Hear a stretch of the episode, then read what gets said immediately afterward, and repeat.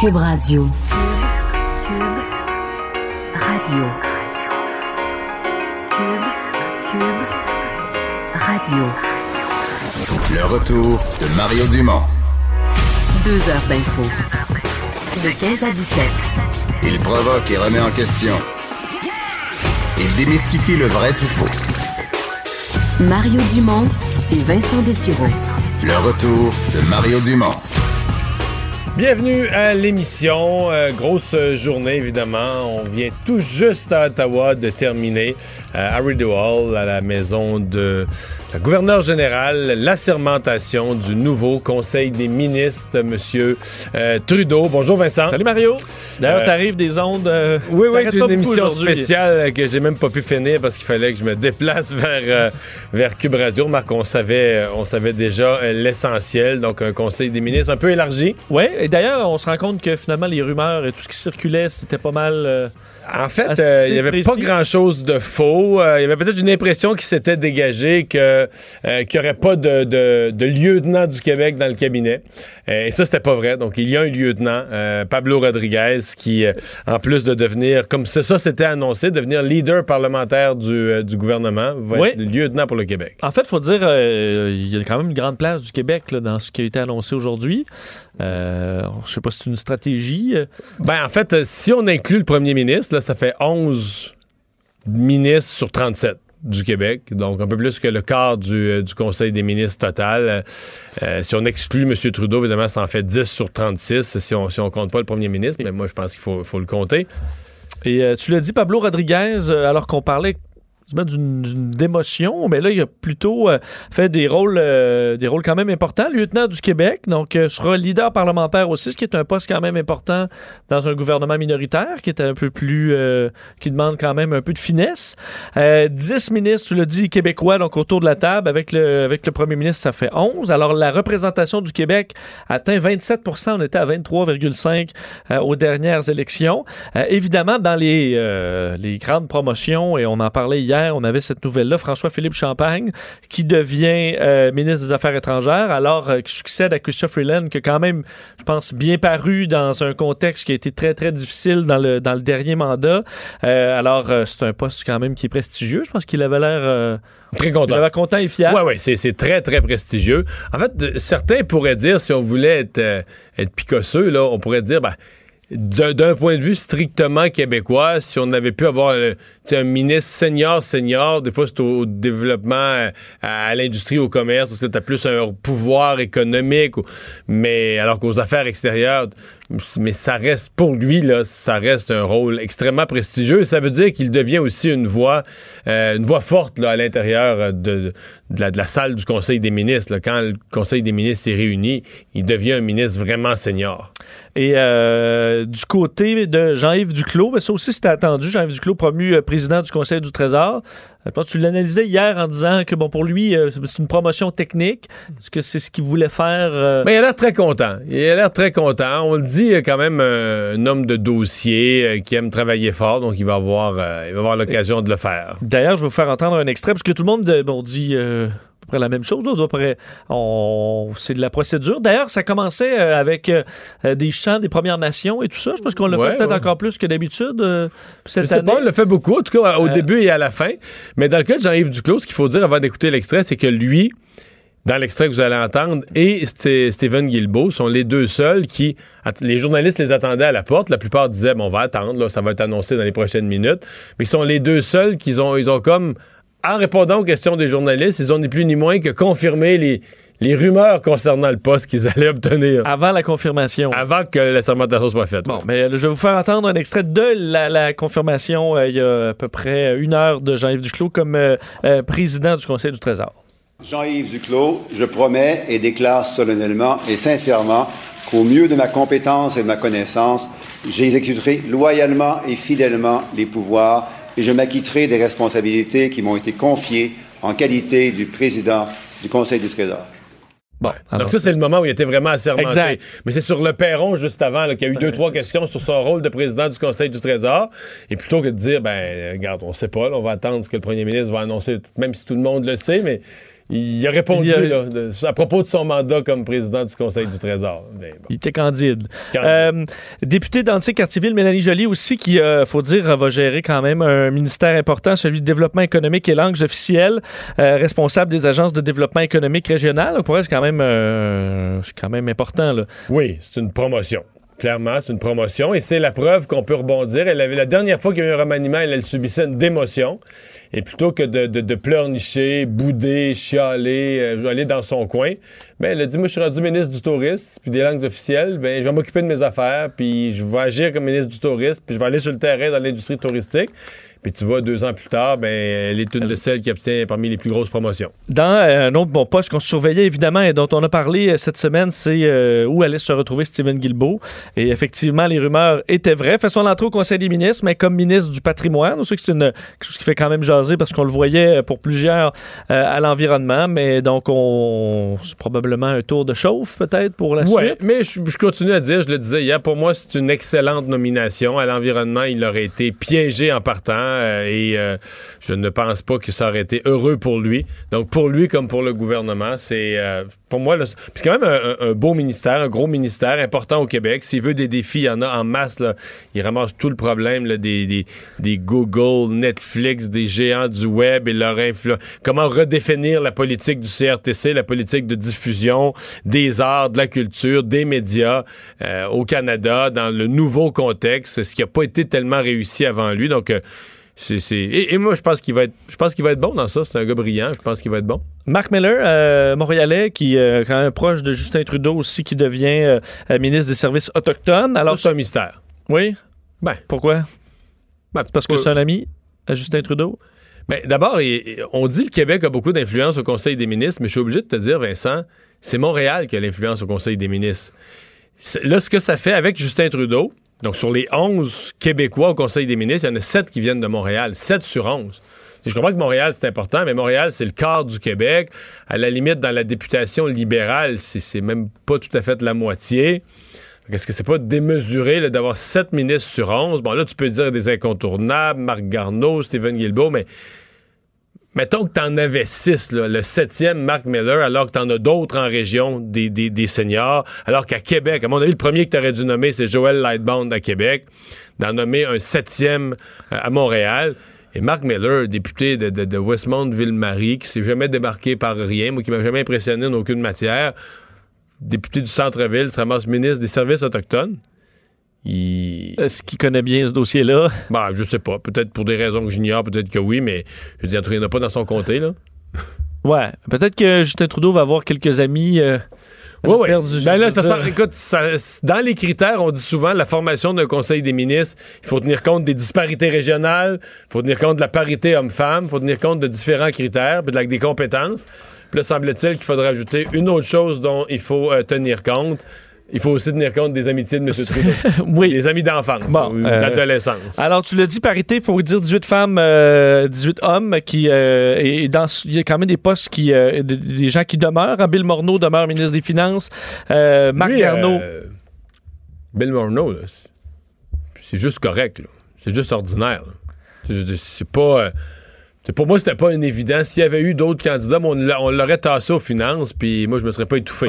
On dit qu'il est, tu sais, c'est Morneau, je sais pas, grosse entreprise, c'est Bay Street à Toronto, la finance canadienne, il est très supporté, donc on dit que c'est quasiment un incontournable pour M. Trudeau de le laisser là. Mais mettons que moi, je fais abstraction de ça, puis je regarde comme ministre, mais pour moi, aux finances, là, il a pas été mauvais, il a pas fait d'affaires, Pas, on dirait en anglais, with flying colors, là. C'est pas le cas, là, avec c'est des. euh, bien ordinaire. Elle a fait des gros déficits. Pas, on dirait qu'il n'a pas mis son pied à terre comme ministre des Finances. Puis, euh, bon, il y a eu quelques, quelques scandales personnels euh, dont il s'est sorti assez maladroitement. Fait que c'est pas. Pour moi, là, je veux dire, je pense qu'il reste ministre des Finances parce que dans ce gouvernement-là, il est comme le seul qui vient vraiment de Bay Street, puis qui vient du monde financier, puis du monde économique, puis c'est rassurant de l'avoir là. Le plus optimiste qu'on peut être, c'est de dire, ben, dans un deuxième mandat, il va avoir appris, puis il va être meilleur, puis il va prendre plus sa place comme ministre des Finances. Mais moi, je suis pas quelqu'un qui est impressionné de son premier mandat du tout. Est-ce que tu es impressionné de Marc Garneau? ou- Plus. Marc Ouais. Garneau, c'est qu'il fait pas beaucoup de politique. là, Il, pas- demeure ministre des Transports. Ouais, il est pas flamboyant, puis il va pas, il va pas aller marquer de points politiques pour le gouvernement, mais ça t'en prend. C'est des valeurs sûres. C'est quelqu'un qui, connaît quand même ses dossiers, qui est fait avancer euh, de façon pas trop partisane. Qui- écoute, il y en a des dossiers, c'est compliqué le ministère des Transports. Là. Euh, des affaires compliquées, des affaires toujours avec la sécurité de la population, souvent. Euh, donc, des questions où il y a mort, des, morts de personnes, puis ça. Donc, c'est quand même quelqu'un que tu tu prendras pas à dire des bêtises, tu le prendras pas à être pas au courant du tout de ses affaires. C'est une sorte de valeur sûre dans un, dans un gouvernement, à mon avis. Et un des postes quand même clés euh, d'un gouvernement euh, libéral, c'est le poste de, de ministre de l'Environnement et des changements climatiques. Et euh, comme annoncé hier, Jonathan Wilkinson. Alors, Ouais. euh, Lui qu'on connaît pas, mais gars de qui- l'Ouest. Il il y a une logique. Il vient de la Colombie-Britannique. C'est la, la Colombie-Britannique, c'est la province verte au, euh, au Canada. C'est la province où les Verts ont eu plus de votes, donc il y a de l'intérêt. C'est aussi, bon, t'es dans l'Ouest, donc pour les gens de l'Alberta, pour tous ceux qui sont méfiants du ministère de l'Environnement, c'est pas chez eux, là, pour les Albertains, mais ils n'en ont pas de député libéral. Ils peuvent pas avoir de ministre, mais donc c'est plus proche de chez eux, la Colombie-Britannique. Donc moi, je je comprends la logique, c'est qu'on connaît pas beaucoup M. Wilkinson. Est-ce qu'il est assez fort? Est-ce qu'il calibre? Franchement, là, moi, je peux pas, je peux pas faire d'accroire. J'ai pas de dossier où je l'ai vu évoluer. On, on le connaît très peu. Alors, ça fait peut-être le tour de ce qui était à surveiller ouais, ouais. dans les. Évidemment, euh, ministre de la, de, de, euh, de la Défense, c'est- ça reste euh, M. Sajjan. Alors, je pense que lui est assez un peu apprécié également. Alors, David Lametti, dans les. Demeure au- ministre de la Justice. Diane Leboutillier, ministre du Revenu national. Marie-Claude Bibeau demeure ministre de l'Agriculture et de l'Agroalimentation. Ouais, là, il y a quand même certains, certains Québécois qui gardent leur, qui gardent leur poste. Et- qui On me faisait la remarque, pas de ministre du sport. Souvent dans des gros euh, Ah, vrai? cabinets, euh, souvent on met des ministres de du ministre sport. du sport, mais c'est sûr que le dossier du sport doit être quelque part là, comme étant inclus dans quelque chose. Est-ce que ce serait dans la jeunesse? euh, Est-ce que ça Dans le dans- patrimoine et du sport. Ah, OK. Bon, ben voilà. On me dit que c'est dans le patrimoine, donc ça veut dire que le ministre du Sport, ce serait Stephen Guilbeault. Oui, c'est possible. C'est bien possible. C'est bien possible. Bon, tu vois, alors il y en a un. Mais est-ce que j'ai bon, le ministre du patrimoine canadien, mais on va faire peut-être un peu de sport euh, sur le côté. Oui. Rapport de la vérificatrice générale euh, ce matin à, à Québec, déposé à l'Assemblée nationale. Euh, il est question, entre autres, les, deux gros chapitres sont la, DPJ et le ministère du Développement économique. Oui, et quand même des révélations assez euh, ben, inquiétantes. On surveille toujours ça quand même de très près, les rapports de la vérificateur, euh, du vérificateur général. Donc, Guylaine Leclerc, la vérificatrice qui déposait aujourd'hui à l'Assemblée nationale son rapport annuel. Je vais commencer par le dossier DPJ parce que je pense que c'est quelque chose d'assez sensible chez les Québécois, surtout euh, après l'année qu'on a eue. D'ailleurs, vous allez voir que ça donne des munitions, ou du moins amène de- de- de- du carburant à la commission Laurent sur le droit des enfants et la protection de la jeunesse, qui reprend ses travaux d'ailleurs dans les prochains jours. Alors, le gouvernement du Québec, selon euh, la VG, fait attendre jusqu'à 226 jours les enfants signalés à la DPJ, euh, ce qu'elle déplore. Elle dit, je cite, les enfants n'ont pas accès rapidement aux services dont ils ont besoin Ça, pour c'est la situation. c'est presque huit mois. C'est énorme. En fait, ça dépend des régions. Ça va de 158 à 226 jours. Les champions des délais, c'est l'Estrie, où on atteint donc 226 jours. Et elle dit, la VG, qu'il s'agit d'une photo, là, ce moment-là, mais qu'au contraire, le portrait risque de s'enlaidir. Alors, c'est pas au contraire en disant, on- c'est une fois, un contexte particulier. Non, parce que les, euh, les signalements sont à la hausse et c'est pas une tendance qui semble sur bord de, changer. Alors, on s'attend à ce que le problème perdure ou même s'aggrave. Euh, on dit aussi que 20% des enfants ayant fait l'objet d'un signalement non retenu vont faire l'objet d'un nouveau signalement dans les 12 mois. Alors, il y a quand même un, un- un refus sur cinq. Dans l'année, il y a un autre, euh, Un autre signalement. un autre signalement. Et une des inquiétudes, c'est également qu'on n'évalue pas le nombre de signalements. C'est-à-dire que si on refuse un signalement parce qu'on le juge pas crédible, ben ensuite, il va on va recevoir un autre signalement.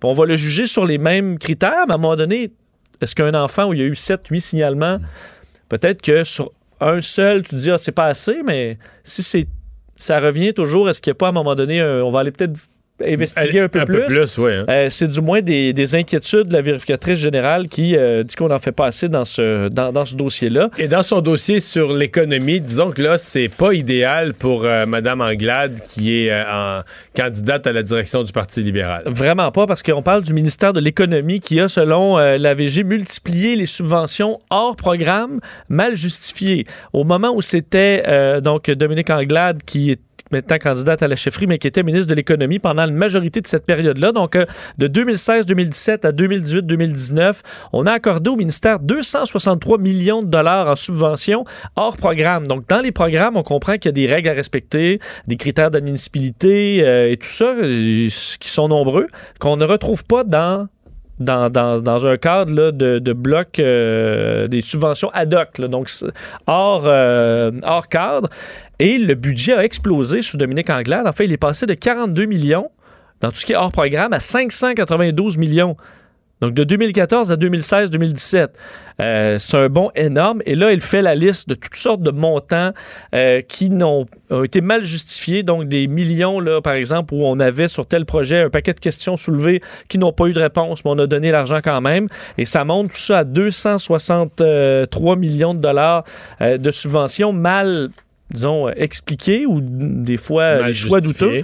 Parmi ceux-là, un chantier d'un milliard de dollars, immense chantier pour brancher des foyers mal desservis euh, à un accès Internet de qualité. On sait que c'est une problématique en région. Et ça, on blâme sévèrement le ministère de l'Économie, disant que, entre autres, on a mis de côté des projets qui avaient des notes supérieures à d'autres qui, eux, ont été retenus, euh, qu'on a annoncé des projets publiquement alors qu'il y avait, qui- qu'on n'avait pas fini les analyses au ministère, des projets qui ont été retenus sans faire l'objet d'analyses de qualité. Alors, un paquet de blâmes pour le ministère de l'Économie qui semblait donner un paquet de contrats et des millions de dollars Madame Anglade qui a, qui a dû réagir. oui, parce qu'elle s'est aussi plainte du fait que euh, on du côté du ministère de l'Économie, on n'a pas, on lui a mis des bâtons dans les roues lors de l'enquête et qu'on avait de la difficulté à avoir accès aux avis, aux analyses produits par les fonctionnaires. Elle a réagi, Dominique Anglade, sur ce point. Je le fais entendre. Écoutez, toute la documentation, euh, ils ont été étudiés, ils ont été euh, budgétés, puis ils ont été revus. Euh, ce qu'elle souligne, la vérificatrice générale par rapport au projet, c'est que ces projets-là, euh, elle n'a pas obtenu l'information. Moi, je ne peux pas répondre à la place, évidemment, des, euh, des fonctionnaires pourquoi cette information-là n'a pas été divulguée, mais ces projets-là ont été étudiés non seulement au niveau des, euh, des comités consultatifs que nous avions, mais également au niveau des conseils des ministres, et ils faisaient partie des, des budgets. Mais est-ce que c'est quand même euh, c'est une Ben, mauvaise journée que- pour quelqu'un en campagne? C'est-à-dire, ben, d'abord, euh, on va parler du dossier Rona tout à l'heure, qui fait partie de cette mauvaise journée. Euh, ça, et, et quand même, il y a un tableau ce matin, mon collègue Alain Laforêt le, le mettait en, en exergue, c'est-à-dire qu'il y a un tableau qui fait les quatre années du mandat libéral. T'as les deux années Jacques Daou, qui, été, qui est sorti de la politique un peu comme... les libéraux ont laissé sortir, un peu comme si c'était un pas bon. Mais quand tu regardes ces années, là, les colonnes de dossiers où il manquait des justifications sont toutes petites. Oui. Puis tu dis, bon, ça peut arriver, des exceptions ou des dossiers, regarde, on est pressé d'agir, puis les, les- les- les confirmations finales arriveront plus tard. Des fois, un ministre, il faut qu'il prenne un peu de risque, il ne peut pas toujours attendre le dernier papier avant de prendre une décision. Puis là, quand arrive Mme Anglade, là, les colonnes, là, ça explose, là, ça change complètement. Un peu comme les chiffres qu'il nous a donnés, ça multiplie par 10. Les colonnes changent complètement d'ordre de grandeur. Là, ça paraît assez mal. C'est-à-dire que c'était. Est-ce que c'est vraiment un hasard? Regardez, regarde les deux années d'Aou, puis les deux années Anglade, puis regarde les colonnes de, de, de, de- de millions de, de fonds qui ont été dépensés sans justification. C'est deux mondes. Ben, c'est ça, c'est difficile de voir qu'il n'y a pas un, un pattern, qu'il n'y a pas. Ben, ouais, c'est pas une. Que c'est quelque chose qu'il faut lui rebondir ensuite en si elle est devient, elle devient chef Ah aux oui, prochaines va- élections, c'est un boulet au pied pour un bout. Là. Elle n'a pas fini de, de chercher des explications euh, pour, euh, pour ça. D'ailleurs, on va parler tout à l'heure à la vérificatrice et au commissaire au développement euh, durable. Euh, c'est le salon de l'auto de Los Angeles. Oui, et euh, tu sais qu'on a parlé un peu de voitures quand même cette semaine, même plus Oui. que d'habitude, avec entre autres la Mustang électrique La qui, Mustang. qui a fait beaucoup jaser. Mac E, qui semble-t-il est une vedette, en tout cas qui fait jaser au salon euh, là-bas. On va en parler tout de suite avec euh, Gabriel Gélina qui est sur place. Bonjour Gabriel. Bonjour Mario, bonjour Vincent. Alors, euh, nous, euh, la- notre, notre- deux gars qui connaissent pas les autos, là, notre verdict, c'était la Mustang Mach-E. C'était écœurant, j'en veux une, mais c'est pas une Mustang. C'est juste un SUV. c'est juste un SUV rond euh, avec une autre forme, mais on en veut quand même, c'est beau, là. Oui, effectivement. Ben, effectivement, ce qui se passe avec cette voiture-là, c'est effectivement une voiture électrique qui a la forme d'un VUS, si vous voulez, parce que c'est ça que les gens achètent en ce moment. Euh, ça va être disponible dès la fin de 2020 euh, au Canada pour euh, deux premiers modèles de la Mustang Mach-E. Pour vous donner une idée rapidement le côté prix, euh, le modèle de base, ça va coûter 50 495 dollars canadiens. Et la version la plus performante, la plus équipée, on parlait d'un prix qui va at- atteindre presque 83 000 dollars. Alors pour Ford, ils ont choisi de retenir euh, le nom Mustang. Pourquoi? Parce que c'est un nom euh, qui évoque la performance, qui évoque la sportivité et aussi euh, parce que c'est un nom qui est vraiment très, très établi euh, chez la clientèle. En fait, le Mustang existe depuis 1964 et là, on a choisi justement de donner ce nom à ce nouveau véhicule électrique. Mais au niveau des, des courbes du design, est-ce qu'on défend quand même chez Ford, mettons là à Los Angeles sur place, est-ce qu'on défend que je sais pas moi, qu'elle a tourné autrement en format SUV, on reconnaît certaines des courbes de la Mustang ou même pas pantoute? pas du tout. En fait, pas du tout, ok, il n'y a pas de ça du tout. Le seul, non, le seul élément qui, euh, ressent, qui, qui était emprunté un peu à la Mustang, si vous voulez, c'est les feux arrière. Euh, des feux arrière euh, à trois éléments verticaux là, qui sont vraiment typiques de la Mustang. Ça, on retrouve ça également sur le Mustang Mach-E, euh, le véhicule électrique de Ford. Ceci dit, euh, commentaire du spécialiste de l'auto, est-ce que ça s'annonce un, un- un bon véhicule, un bon rapport qualité-prix? Par rapport aux concurrents dans l'électrique? euh, C'est c'est mieux, c'est moins bon? Je pense que la, la meilleure façon de vous de répondre à cette question, c'est de vous dire que lorsque Ford a dévoilé ce véhicule officiellement, Elon Musk, le patron de Tesla lui-même, y est allé d'un tweet en félicitant Ford pour ses efforts et euh, que ça allait grandement contribuer à l'essor de la mobilité euh, électrique. Donc même Tesla reconnaît que ce véhicule-là est vraiment ce qu'on appelle en anglais un, un game changer. Là Ah oui. parce que, oui, effectivement, parce que c'est un véhicule qui va être relativement abordable. On parle quand même un prix quand même élevé pour le modèle de base, 50 000 jusqu'à 83 000 encore une fois pour la version la plus performante. Mais toujours est-il que euh, Ford va consacrer un milliard de dollars au développement de modèles électriques d'ici 2022. Donc euh, ça, là, euh, le fait que Ford se lance justement dans la mobilité électrique de cette façon-là signifie véritablement que la marche là, vers l'électrification euh, de l'automobile est, est bel et bien enclenchée. Est-ce qu'on peut s'attendre, Gabriel, ce qui est de plus, de plus en plus un virage vers des voitures électriques, mais de plus en plus excitantes, des véhicules de justement avec euh, euh, un côté sportif, ce qu'on avait quand même moins? On les associait souvent, les véhicules électriques, à euh, des petites voitures un peu plates euh, de, de ville. Est-ce que c'est un virage Oui, qu'on va ben- voir chez plusieurs concessionnaires?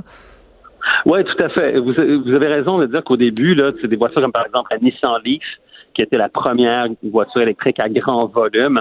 Bon, c'était une voiture euh, plutôt banale en ce qui a trait à, son look, à sa configuration. Mais là, maintenant, ce que l'on voit, c'est que les constructeurs euh, automobiles vont exploiter à peu près tous les créneaux euh, avec la mobilité électrique. On le voit, par exemple, du côté de chez Porsche, avec la Taycan, qui est une authentique sportive euh, à motorisation 100% électrique.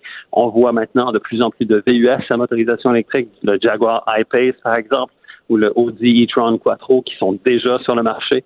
Et à Mais cela, qui sont chers, veux dire, euh, c'est. On a l'impression que l'électrique, euh, tu sais, pour le commun des mortels, l'électrique, c'est des autos de riches, là. Oui, vous avez raison de dire ça parce que c'est c'est dans l'esprit des gens. Souvent, quand on pense voiture électrique, on pense Tesla. Et les premières Tesla, les modèles S, ça, c'était des voitures qui étaient. Mais, mais mettons 100 la 000 Audi, c'est déjà assez cher une Audi, mais la Audi I-Pace, là, quoi, 80, 90? euh, le- le- oui, en fait, le Audi e-tron Quattro, le prix de départ, c'est 90 000 vous avez raison. Mais là, maintenant, on a aussi de plus en plus d'autres modèles électriques, comme par exemple le Hyundai Kona, euh, qui est plus abordable. On va avoir justement cette Ford Mustang Mach-E. Et euh, il y a aussi General Motors qui va euh, s'en venir aussi avec euh, un autre euh, VUS, justement, de petite taille, de taille compacte à motorisation électrique. Donc, encore une fois, Et- Évidemment, pour ouais, pour calculer son paiement, il faut soustraire les subventions gouvernementales. Puis après ça, il faut soustraire Exact. sur le paiement mensuel, il faut soustraire le, le- le plein d'essence. Oui, tout à fait. Et les frais d'entretien aussi. Parce que n'oubliez pas qu'un moteur électrique, ça demande très, très peu euh, d'entretien. Il n'y a plus de changement d'huile, par exemple. Euh, des freins sur une voiture électrique, ça s'use beaucoup moins rapidement en raison du fait que lorsque l'on décélère, le moteur électrique devient une génératrice, réalimente la batterie et ça, ça freine le véhicule.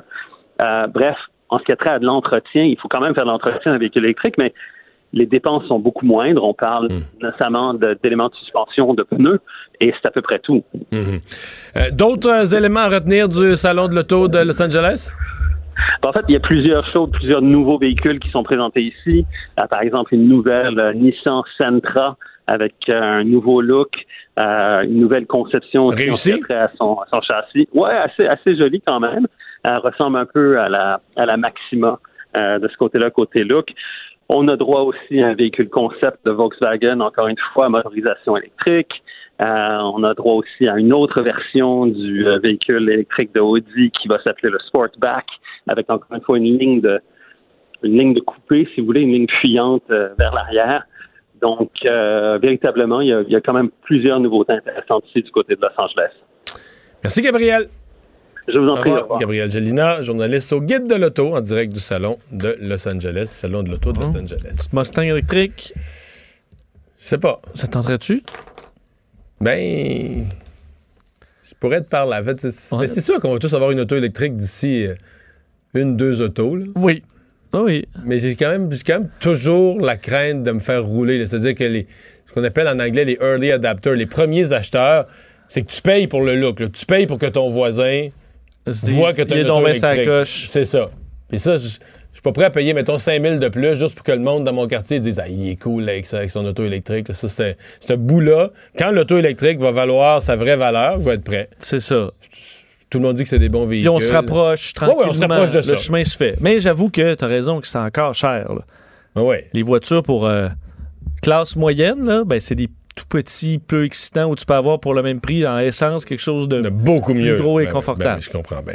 Euh, Rona, euh, donc euh, on apprend aujourd'hui le détail. On savait déjà hier en fin de journée, Pierre-Olivier Zappa à TVA Nouvelle avait annoncé des coupures de postes au siège social, des fermetures de magasins, mais là, on a eu des détails qui sont pas jojo pour euh, plusieurs régions. Effectivement, l'entreprise qui annonçait ce matin la fermeture de 34 magasins qualifiés de sous-performants euh, au pays, dont 26 magasins Rona, 6 Lowe's et 2 Renault Dépôt. Euh, et ça touche quand même pas mal le Québec. On parle de 12 magasins Rona qui sont con, concernés par ces fermetures effectives à partir du 31 janvier 2020. particulièrement d'ailleurs dans la région de la Mauricie, hein, où cinq d'entre eux se trouvent. Euh, alors, un coup dur pour ce secteur-là. Évidemment, on commence à ajouter à l'approche des fêtes hein, ce genre de nouvelles-là. Euh, 125 travailleurs de la Mauricie qui se retrouveront donc sans emploi le 31 janvier prochain. Euh, pour la Mauricie, le Bécancourt, Nicolet, Saint-Tite, Trois-Rivières euh, vont fermer leurs leur, leur portes. Le Renault Dépôt aussi du centre commercial Les Rivières qui est touché. Euh, sinon, là, ben, il y en a quand même plusieurs aussi. Colombie-Britannique, Alberta, Saskatchewan, Ontario et le Québec. Euh, réaction au niveau politique aujourd'hui de Pierre Fitzgibbon, le ministre de l'Économie, disant que le fédéral n'y pouvait pas grand-chose présentement pour empêcher la compagnie Lowe's de fermer des magasins Rona au Québec. Et il n'y peut pas grand-chose, lui non plus. En résumé, en résumé ah ben, les gouvernements sont pas mal d'impuissants. Ben ça, parce que ceux qui peuvent faire quelque chose, c'est le gouvernement fédéral, mais qui n'y peut pas vraiment. On se souvient de cette histoire d'entente, parce que dans l'entente, lorsque Lowe's a acheté euh, Rona, euh, il y a des règles à respecter, euh, entente avec le gouvernement fédéral. Par contre, selon M. Fitzgibbon, ben, probablement qu'il la respecte. On comprend que l'entente, c'est pas de jamais fermer pas des magasins super performants. C'est ça. Exact. D'ailleurs, le, le premier ministre François Legault a qualifié de nébuleux euh, certains détails de cette entente-là. Euh, mais du côté de Pierre Fitzgibbon, il dit demain matin, aussitôt que nous aurons le nouveau ministre de l'Économie euh, au fédéral, je vais l'appeler pour m'assurer que l'entente soit respectée. Je, vais, je vais spéculer, mais quand je lis l'entente, je pense que l'OSE la respecte. D'ailleurs, je vais faire entendre, parce qu'il était questionné au sujet de l'histoire de boycott. Là. Il a quand même critiqué quelquefois au gouvernement là, est-ce que vous demandez ou appelez les Québécois à boycotter Rona? Ou est-ce que, comme le disait François Legault, naturellement, il y a des Québécois qui ils vont moins euh, depuis quelque temps. Vous faites entendre la réponse de M. Fitzgibbon. Les RONA indépendants méritent le même traitement que les indépendants ou les autres chaînes. Je pense que malheureusement, ce qu'on voit au Québec, à tort ou à raison, une sorte de rupture qui se fait par rapport à la, la, la marque de commerce Rona. À tort, parce qu'il y a beaucoup de détaillants indépendants qui ne méritent pas ça. Mais c'est une réalité. Alors nous, comme gouvernement, aujourd'hui, face à ça, tout ce qu'on va essayer de faire, c'est de s'assurer que on puisse relocaliser les gens dans la mesure des programmes qui existent. On va travailler avec l'OSE. L'OSE, je veux, je veux leur parler, je ne les, je les connais pas. Euh, je veux leur parler pour comprendre qu'est-ce qu'il y a d'autres coupures qui s'en viennent. Bon, alors est-ce qu'il y en a d'autres? Euh, ça reste à voir, mais malheureusement, c'est des mauvaises nouvelles qui tombaient pour les employés aujourd'hui. Oui, puis on est un peu vite quand même ces années-ci à cause des pénuries de main-d'œuvre à dire les gens vont se replacer, mais sais, prenons des Rona qui existaient depuis un certain temps. Si t'es rendu au poste de gérant avec une ancienneté, donc un salaire qui va avec, une stabilité, des programmes... Tu de... tes horaires. Tu ben oui, c'est ça. un certain niveau. Je veux dire, euh, tu te retrouves là, le 31 janvier prochain, pas de job. C'est vrai que la probabilité, c'est pas faute de dire que la probabilité, c'est que si t'es débrouillard un peu, tu t'envoies des CV, tu vas te trouver quelque chose. Mais c'était une mère, un père de famille, t'as-tu vraiment le coup de repartir au bout de l'échelle, au bas de l'échelle, pardon, dans une boîte où tu connais personne, puis là, faut que tu retrouves tes... Ah non, c'est Ben, un, c'est un choc. C'est un choc. C'est, c'est, c'est pas. euh, Mais bon, à suivre. Mais ceci dit, euh, on se comprend que. Ils taperont pas ces bureaux ces jours-ci, puis ils feront pas de bruit, puis vont. Mais les Patrick Morin de ce monde, puis les Canac, puis les BMR là, qui appartiennent au- à la coop fédérée, puis tout ça, ils se tapent des mains. là. Oui. C'est sûr que, ultimement, si ces ma- magasins sont réellement sous-performants, à un moment donné, une compagnie, Ouais. le marché se, se- va se stabiliser. Mais certains étaient quand même rentables, mais pas assez rentables euh, à- Aux yeux de l'autre. Aux yeux de. Mais de- de- effectivement, les concurrents québécois, ben, ils vont peut-être embaucher. Oh, on va faire une pause. Au retour, on va parler. euh, ils ont publié leur rapport ce matin à la vérificatrice générale du Québec, mais aussi au commissaire au développement durable, parce qu'ils sont maintenant, c'est, c'est associé dans le même bureau. Un rapport ce matin, beaucoup euh, de matériel pour faire discuter. Le retour de Mario Dumont, le seul ancien politicien qui ne vous sortira jamais de cassette. Mario Dumont et Vincent Dessureau. Cube Radio. Alors, un jour de rapport euh, de la vérificatrice générale et du commissaire au développement euh, durable. On les a tous les deux avec nous, Mme Guylaine Leclerc, vérificatrice générale, Paul Lanois, commissaire au développement durable. Bonjour. Bonjour. Euh, Madame Leclerc, je commence avec vous. Euh, Il y a un chapitre, évidemment, qui touche un sujet délicat qui a été au cœur de l'actualité et pour de tristes raisons dans la dernière année, euh, la DPJ, mais vous vous êtes penché sur les, les temps d'attente, les listes d'attente, leurs causes. Oui, effectivement, notre euh, rapport euh, est assez préoccupant à cet effet-là. Euh, relativement au temps d'attente, on constate que pour les trois DPJ qu'on a audités, soit la capitale nationale, l'Estrie et Montérégie, bien les temps d'attente avant, on peut pas parler de temps d'attente, mais de délai entre le moment où un enfant est signalé pour euh, et le moment où on met en place euh, on, les qu'on applique les mesures qu'on aura pour corriger la situation de l'enfant, mais ça varie entre 158 jours et 226 jours. Ce qui est très important, mais je tiens à dire tout d'abord que si un intervenant se rend compte que la sécurité ou le développement d'un enfant est en jeu à quelque moment que ce soit à l'intérieur de ce délai-là, il va le retirer. euh, du- Donc, vous, vous nous dites, il y a, y y le temps d'attente, il y a néanmoins une soupape d'urgence, là, pour peu qu'on se rende compte de l'urgence. Absolument, il y a une soupape d'urgence. Euh, D'autre part, euh, ce que nous disons, bien qu'il y ait une soupape d'urgence, mais on ne considère pas certains risques qu'on devrait considérer. Alors, euh, parce qu'il faut comprendre que les, euh, agents, ont une tâche euh, très importante et à chaque année, ben, maintenant, on a environ 126 000 euh, euh, de 126 000 euh, plaintes au- auprès de la DPJ ce qui fait que, et ça, ça augmente d'année en année. Donc, c'est une tâche qui est lourde et euh, tout au long du processus, bien, les intervenants ont à prendre des décisions, que ce soit au moment où ils reçoivent une plainte. Lorsqu'ils reçoivent une plainte, bien, ils ont ils en, ils en acceptent et ils en refusent, ils en, ils en rejettent. Euh, dans euh, sur, sur 100 000, on a fait une évaluation, c'est à peu près 60 000 qui sont rejetés. Euh, 60 pour, oh, c'est ça, 60 qui est rejeté. Et ainsi de suite. Tout au long du processus, à chacune des étapes, que ce soit à l'étape de l'évaluation, que ce soit à l'étape de l'orientation où on va déterminer quelles mesures on va mettre en place, mais les euh, intervenants ont des décisions à prendre. Alors, c'est important qu'ils prennent des décisions en connaissance de cause, qu'ils connaissent les indices de risque et qu'ils mettent en place justement euh, des euh, procédures de manière à s'assurer qu'ils ont toute l'information pour prendre la bonne décision. Mhm. Euh, sur les, les délais d'attente, vous semblez dire que l'évaluation que vous faites de la situation, ce qu'on nous dit à la DPJ, bon, on travaille fort pour essayer de réduire les délais. Vous semblez nous dire les conditions objectives que vous observez, c'est pas qu'on s'en va vers une réduction des délais. Non, effectivement, euh, bien au contraire, parce qu'il y a de plus en plus de signalements. Euh, et il faut comprendre que lorsqu'on parle de délai, là, ça, peut être abstrait là, pour euh, les gens, là, mais euh, ce qui est prévu, ok, la norme, c'est dans le le meilleur des cas, c'est-à-dire une situation qui est la moins problématique, donc un code 3, on devrait euh, avoir aller en phase orientation. Donc, euh, la phase orientation, c'est au moment où on, euh, la phase évaluation, c'est la phase où on va faire euh, vraiment regarder s'il y a un problème un peu plus en profondeur que lorsqu'on à la première phase. Et actuellement, on est à 51, on, on est à 51 jours avant d'arriver à la phase d'évaluation. Et la norme est de 4 jours.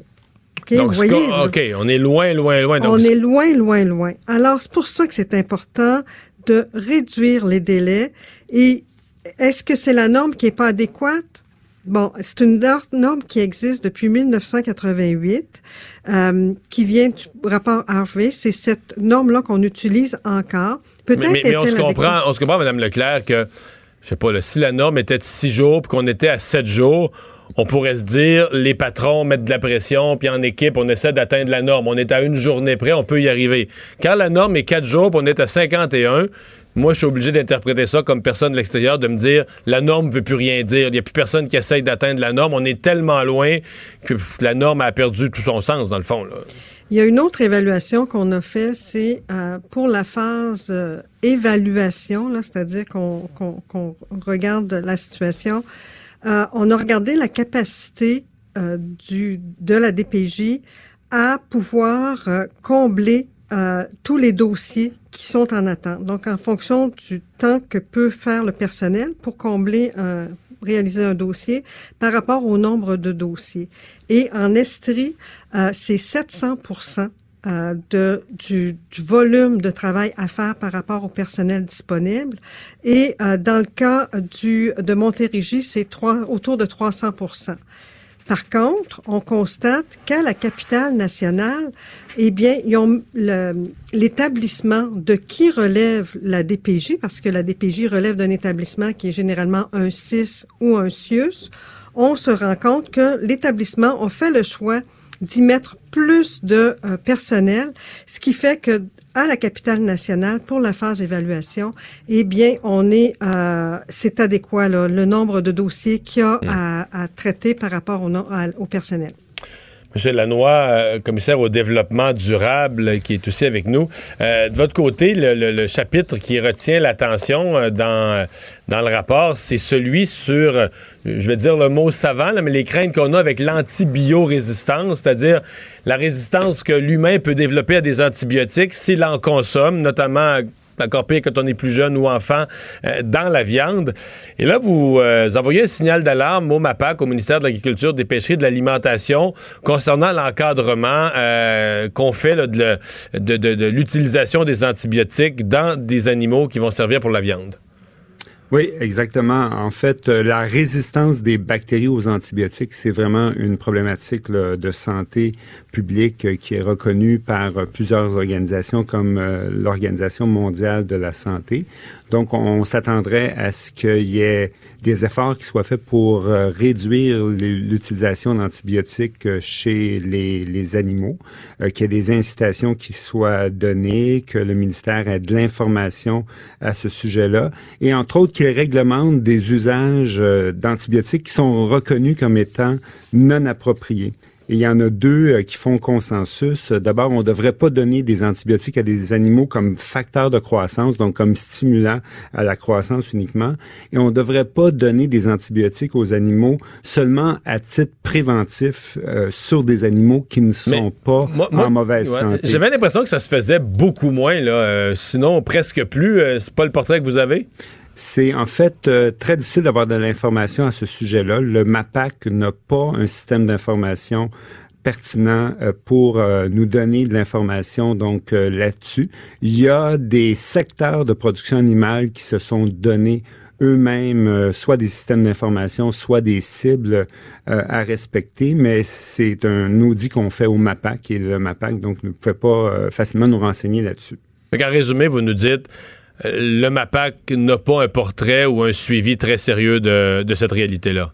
C'est-à-dire que oui, effectivement, il y a des efforts à faire de ce côté-là. Donc, il y a plusieurs pistes là, qui sont euh, proposées au MAPAC pour essayer d'améliorer la situation. Puis, en, en, terminant, vous vous intéressez aussi, vous vous êtes questionné sur le double rôle, potentiellement même le conflit d'intérêts du, euh, du vétérinaire.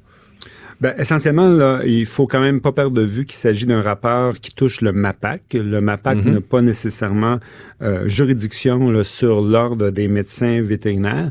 Donc, notre message à ce sujet-là, c'est qu'il faut euh, réduire l'utilisation des antibiotiques et il faut que le MAPAC donne des incitations aux vétérinaires pour le faire parce que ils ne le feront pas nécessairement par eux-mêmes compte tenu là, de ce conflit de rôle. C'est-à-dire parce qu'ils sont à la fois... euh, c'est eux qui vont faire la prescription d'un antibiotique, mais ils en sont aussi les vendeurs.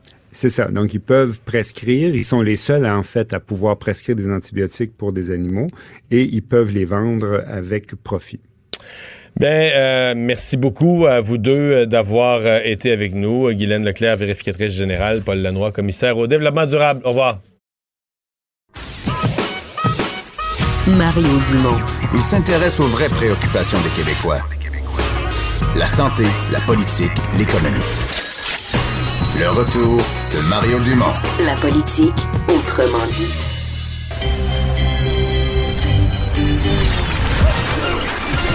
Jean-Charles Lajoie. Dis, exprimez-vous. Exprimez votre talent. Ça passe le test. Magnifique. Jean-Charles Lajoie. Euh, un, un, nombre euh, record depuis bien des années euh, de Québécois au, au sein d'un parti du gouvernement. Alors, on entend avec 40 Justin députés. Trudeau, point de presse en voulait direct là, après son assermentation de Conseil des ministres. Euh, je suis content euh, qu'avec nos, euh, nos 35 députés du Québec euh, cette fois-ci, euh, on va aussi avoir euh, Pablo Rodriguez qui sera notre lieutenant du Québec, qui travaillera à mes côtés. Je suis, euh, je demeure un premier ministre qui est, euh, québécois et je serai euh, toujours euh, engagé sur, euh, sur des enjeux qui sont importants pour, euh, pour le Québec et pour tout le Canada. Euh, mais de pouvoir souligner euh, un lieutenant du Québec qui va avoir ce point de contact euh, fort avec la province pour s'assurer qu'on continue de travailler euh, de la bonne façon sur les priorités du Québec euh, en même temps qu'on travaille sur les priorités pour tout le pays. Alors voilà, Justin Trudeau qui explique sa décision d'avoir nommé un lieutenant pour le Québec, Pablo Rodriguez. Alors, c'est le point de presse. Ça se poursuit. S'il y a des éléments intéressants euh, qui On ressortent, est- on va les faire entendre à 16h. Dans le bulletin de nouvelles à 16h, parce que là, on est avec JC. Salut. Salut les gars. Alors, pas de ministre des Sports, ça va très bien. Ben à part non, ben. Stephen Guilbeault qui, qui ne s'occupera pas d'environnement. euh, Mais semble-t-il que le- dans son ministère du patrimoine, il y aurait les sports inclus. Mais là, parlant de sport, le Canadien a perdu hier. Ben oui, ben oui. Euh, T'es-tu surpris? Non, tu nous l'avais dit. OK. Et c'est pas pour ça que je te disais ça. Mais vraiment pas à part ça. Mais j'ai pas, vu- pas vu le match, mais c'est le mardi, je fais du sport plutôt que d'en regarder. mais ce que je ben, comprends, c'est quand même. gloire à toi. Mais ce que je comprends quand même, c'est que le Canadien, il y a une part de pas chanceux. Je sais qu'ils font fait sa chance, puis il y a certains, certains matchs où ils ont été chanceux, non. puis ils ont. Non? C'est pas vrai, ça? Non, non, non, non. Une rondelle qui a par pas la bande dans le dos, oui, d'accord. tête. euh. Oui, d'accord. Mais t'as as vu comment Claude Julien l'a expliqué, celle-là? Une erreur d'un jeune en sortie de territoire. Il n'y a pas nommé Fleury. Un jeune. De la façon dont il dit un jeune, ça me tape sur le lot, Mario et Des. Ça me... Hier, là, ça m'a exacerbé. T'as pas idée. Je regardais le point de presse en direct. Quand il a sorti celle-là, j'ai dit, OK, hier, là, il y a des mauvaises couvertures en territoire défensif par des euh, attaquants vétérans et des défenseurs vétérans. Il aurait très bien pu parler de ça. Il a parlé de backdoor mal couvert, mais il n'a pas nommé personne. Le backdoor, là, c'est la porte arrière. C'est quand un attaquant adverse traîne un peu à l'extérieur du jeu, mais dans le fond, très bien positionné, presque à la limite euh, externe du cercle, à la gauche ou à la droite d'un gardien de but, alors que l'action se déroule dans le, côté opposé, devant lui. Alors, quand il y a une passe transversale, il tire sur réception, il peut marquer. C'est arrivé à deux reprises contre le Canadien hier. Normalement, on voit ça pour Ovechkin en avantage numérique. Tu veux pas voir une situation comme ça à 5 contre 5. En tout cas, le moins souvent possible. Il s'est pas trop attardé. Il l'a dit. Mais pas autant que sur le revirement de Kel Fleury. Il aurait pu euh, également parler de la très mauvaise pénalité à Max Domi, qui a conduit en 19 secondes Ouais. au but, qui a fait la différence, qui a été à sais, qui a été quatrième but. Ouais. Mon, mon hypothèse. Tu sais, hier, les premiers mots, j'ai commencé en disant blessure à Drouin, c'est le moment où Domi prend le leadership. Ben des- oui, ben des- oui. Je sais pas, je sais plus combien de buts et de passes je promettais. C'est pas tout à fait comme ça que ça s'est passé, là. Non, ça s'est pas passé comme ça et c'est encore une pénalité stupide, je m'explique. Elle était limite, cette pénalité-là. Dans le sens où, dans un match de série éliminatoire, jamais cette pénalité-là est appelée. Jamais dans 100 ans. Sauf que Max Domi est un gars marqué parce que dans le dernier match, il a descendu tous les saints du ciel et il peut être très vindicatif quand il parle à quelqu'un. C'est un adepte du trash talking. Et il l'a fait avec les arbitres dans le dernier match. Ça lui a valu une deuxième mineure sur la même action pour une deuxième faute, celle d'avoir invectivé les arbitres. Et ça, là, il en a payé le prix hier. Hier, là, il était sous la loupe parce que la confrérie des arbitres, tout le monde se parle, puis ils sont tous au courant de tout. Mais je sais, voient- parce qu'il il va tout croche, là. Appelons les choses par leur Ben, nom. il est tout croche. Il est tout croche, hier, il est là- perdu. Il est-tu à feuille de pointage hier? Non. Puis hier, là, t'as pas d'affaire, Maurice, à une seconde et demie après que la rondelle est sortie, aller faire contact avec un adversaire. T'as pas d'affaire à faire ça. C'est une pénalité stupide, ça coûte le quatrième but, mais Claude Julien l'a défendu. Alors, ça te donne une idée. En gros, en gros, tu dis la recrue qui fait une erreur. Ben, tu ne nies encore pas l'erreur. Il l'a envoyé en dessous Ben de oui. l'autobus, devant, Ben oui, devant parce les médias. Parce que Cal Fleury, le revirement qu'il a provoqué à la ligne bleue, c'est ça qui conduit au but de, de Bonstrom, qui est sur un très mauvais rebond derrière le filet. La rondelle revient dans le plastron de Carey Price, bondit sur ses jambières et tombe dans le but. Alors, je comprends que ça a commencé avec le revirement à la ligne bleue de Cal Fleury, mais ce revirement-là aurait pu être réparé de bien des façons, par Carey Price notamment. Et le Canadien n'est pas complètement sorti du match à ce moment-là. C'est le troisième but des Blue Jackets et il est très tôt en deuxième période. Tout est encore, euh, en troisième période plutôt, tout est encore possible pour le Canadien à ce moment-là. Et pourtant, on a senti que c'est ça qui a davantage énervé Claude Julien hier. Évidemment, c'est un jeune. Il espérait qu'Otkoniemi n'a pas fait une seule présence avec un homme en plus hier. Pourtant, on a vu Jordan Wheel et Nick Cousins sur la glace en même temps en avantage numérique. Tu vas aller où dans la vie avec Jordan Wheel puis Nick Cousins? La réponse, moi, je la connais, Claude. Si toi, tu la connais pas, c'est nulle part. C'est ça, la réponse. Puis tout ce que tu vas essayer de me beurrer que c'est pas ça la réponse, ben, je vais faire la sourde oreille puis je vais m'en aller en hurlant parce que c'est ça la réponse. T'iras nulle part avec ces deux gars-là. Par contre, il a espéré Kotkaniemi appartient à l'avenir de l'organisation. Tu l'as mêlé comme un jeu de cartes en réduisant son temps de glace, en essayant de lui faire faire des choses qu'il n'était pas tout à fait capable de faire jusqu'à maintenant. Sent que tu es euh, désemparé, pas désemparé, c'est pas le bon mot.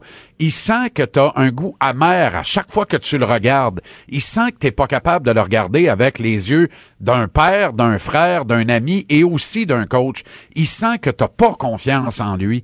Et là, là, quand un kid te dit « je suis prêt à revenir au jeu », puis que les médecins décident que tu vas être prêt dix jours plus tard, penser que ça joue pas dans la tête d'un flot de 19 ans, c'est être un maudit cave. Je m'excuse, là, mais c'est raisonner en tata.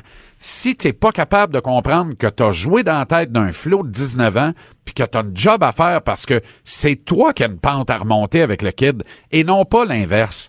Partout dans la Ligue nationale, on glorifie des lignes de centre avec des kids de 22 ans et moins. Partout, sauf à Montréal, où Claude Julien, la connaît l'affaire, là. Là, là, si jamais il remet Kotkaniemi en marche, là, il est pogné avec Suzuki et Kotkaniemi dans sa ligne de centre. Ça veut dire que son centre numéro 2 a 20 ans, puis son centre numéro 3 a 19 ans. Rien que d'y penser, il se coupe en se rasant, c'est sûr, puis il a même pas la, la lame la peau. Alors, ça te donne une idée comment il me donne l'impression que ça le rend dingue. Et si c'est pas ça, qu'il me prouve le contraire. Il y a une pente à remonter avec Kotkaniemi. C'est pas vrai qu'on va gaspiller ce petit gars-là. Là, on est prêt à envoyer Kotkaniemi aux Indes, l'échanger contre trois jackstraps, et on veut envoyer Nick Suzuki au temple de la renommée.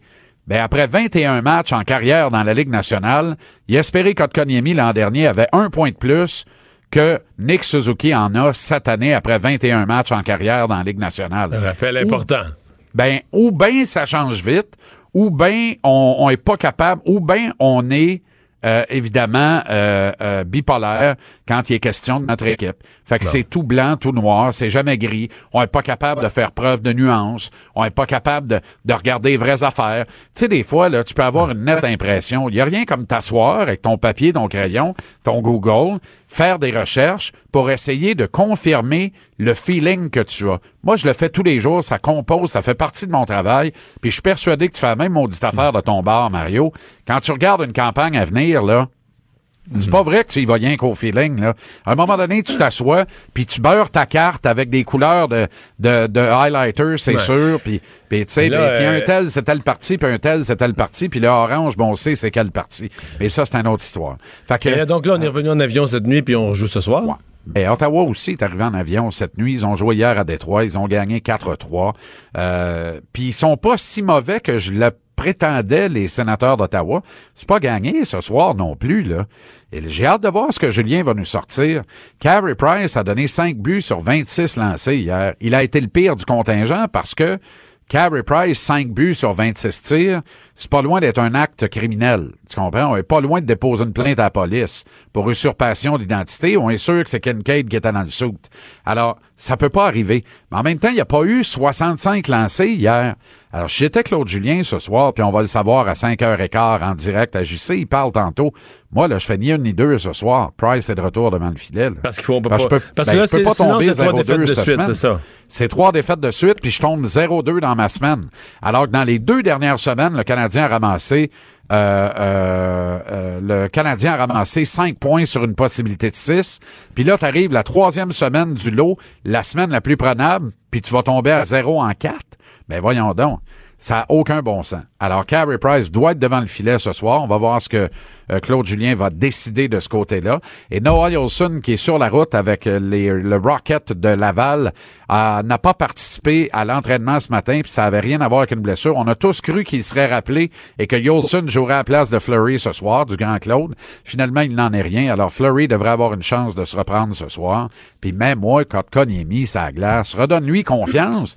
Pauvre enfant-là, voyons, tabarouette, c'est si dur à comprendre la psychologie dans le sport. Ça m'assomme. Mais on espère que tu vas être désassommé, revenu debout pour 17 heures. Au moins un point ce soir, Mario. Au, moins, un point. Je suis pas capable de t'en garantir deux. Je suis pas capable de t'en garantir deux. On retient ça. 17 heures, TVA Sport, JC, salut.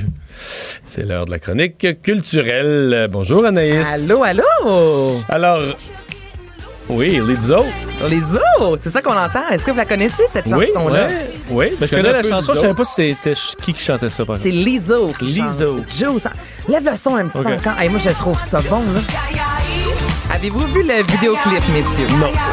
Mais ça monte vite, son affaire, là. Elle est devenue une superstar à quoi, une coupe un an ou deux? Eh oui, ça fait pas si longtemps. Euh, sorti en 2016 et Lizzo est présentement en tête de liste aux Grammy Awards euh, qui aura lieu le 7 euh, décembre prochain. Ce sera animé pour une année, une deuxième année par euh, Alicia Keys et elle est dans plusieurs catégories là, vraiment impressionnantes comme euh, meilleur nouvel artiste euh, de meilleur album de l'année, meilleur nouvel artiste, chanson de l'année. Allez voir euh, cette euh, vidéo là, je vous le dis, c'est fantastique parce que Lizzo, ce qu'on aime, si ne savez pas à quoi elle ressemble, c'est une femme noire corpulente de 31 ans qui a une voix incroyable qui milite justement pour le droit des femmes. Dans ses vidéoclips elle est habillée vraiment sexy et c'est pas déplacé c'est pas de mauvais goût mais elle met justement de l'avant qu'une femme malgré son poids peut être euh, désirable et qu'une femme doit s'assumer. Et présentement elle est euh, sur le British Vogue et c'est une des premières femmes corpulentes. Et là je vous parle pas d'une Ashley Graham qui est une mannequin taille plus mais qui s'entraîne euh, à tous les jours et qui a un six-pack Là, on on n'est pas là-dedans. On parle d'une femme qui du poids, qui est quand même magnifique. Et je dis quand même parce que on a pu voir passer au courant euh, du mois, là, ça va être cru ce que je vais dire, mais une femme grosse, première page d'un magazine. On voit encore ça passer. Et Liso, dans le Vogue, raconte justement que pour elle, c'est une fierté parce que lorsqu'elle était jeune, elle regardait des magazines et elle se retrouvait pas, elle voyait pas des femmes comme elle. Puis elle dit en même temps, je trouve ça triste que ce soit si fantastique en 2019 d'avoir une femme qui a un peu de poids euh, noir sur un magazine. Ça devrait être normal. Donc, c'est la raison pour laquelle je suis très heureuse pour elle. Huit nominations suivies de près par Billie Eilish qui, à 17 ans, euh, son premier single en 2016 également, a été écouté en un mois 87 millions de fois sur euh, du streaming. C'est complètement fou. Et évidemment, une des chansons euh, qui a beaucoup joué cette année, c'est Bad Guys. So you're a tough guy, like you really rough guy. Est-ce qu'elle a d'autres choses que cette tune là par contre? Je la connais peut-être pas assez, mais. Elle a autre C'est chose. comme automatiquement cette chanson-là, mais. euh, Ben- ça va-tu être une. Ben non, elle en a quelques autres Elle qui en a quand là, même mais- plusieurs. Lorsqu'elle est venue à la, à la Place Belle il n'y a pas si longtemps, là, je veux dire, ça s'est rempli dans le temps de le Oui. dire. Là. Mais tu sais, je voulais vous faire entendre la, la- la plus Mm. connue. Et là, c'est vraiment cool d'avoir deux femmes, les, à tu sais, champ gauche, qui sont en tête de liste aux Grammy Awards et l'autre qui est en tête de liste avec six nominations, c'est Lil Nas X, ce chanteur noir, homosexuel, qui fait du rap. Tu sais, je trouve ça le fun cette année. Il y a une belle diversité. On n'est pas, puis j'ai rien contre Céline, j'ai rien contre Barbara Streisand, mais là, on est ailleurs et on voit vraiment Mais- que c'est le talent qui domine. Ben lui, ça se peut que ce soit son seul Grammy Lui, ça- jamais. là. Ben, on va Peut-être plus que Billie Eilish, là, mais Lil Nas X, c'était son année, puis... Puis on va, les deux derniers Bonne spectacles, chance pour la il suite. les a annulés, ces deux derniers. Parce qu'il y avait pas de monde? euh, non, pas parce qu'il n'y avait pas de monde. Il était tanné, il voulait prendre Ah oui, une c'est vrai, pause. il prend une pause, ouais. Et il, ouais, il a pris une pause. Donc là, euh, mais ça reste. Ça va être une longue pause. Ouais, ça reste d'être à risque son affaire un peu. là. One hit wonder, effectivement. Tu nous avais annoncé un album d'Isabelle Boulay. Oui, hier, c'était le lancement officiel de son album qui sera disponible vendredi matin en attendant Noël.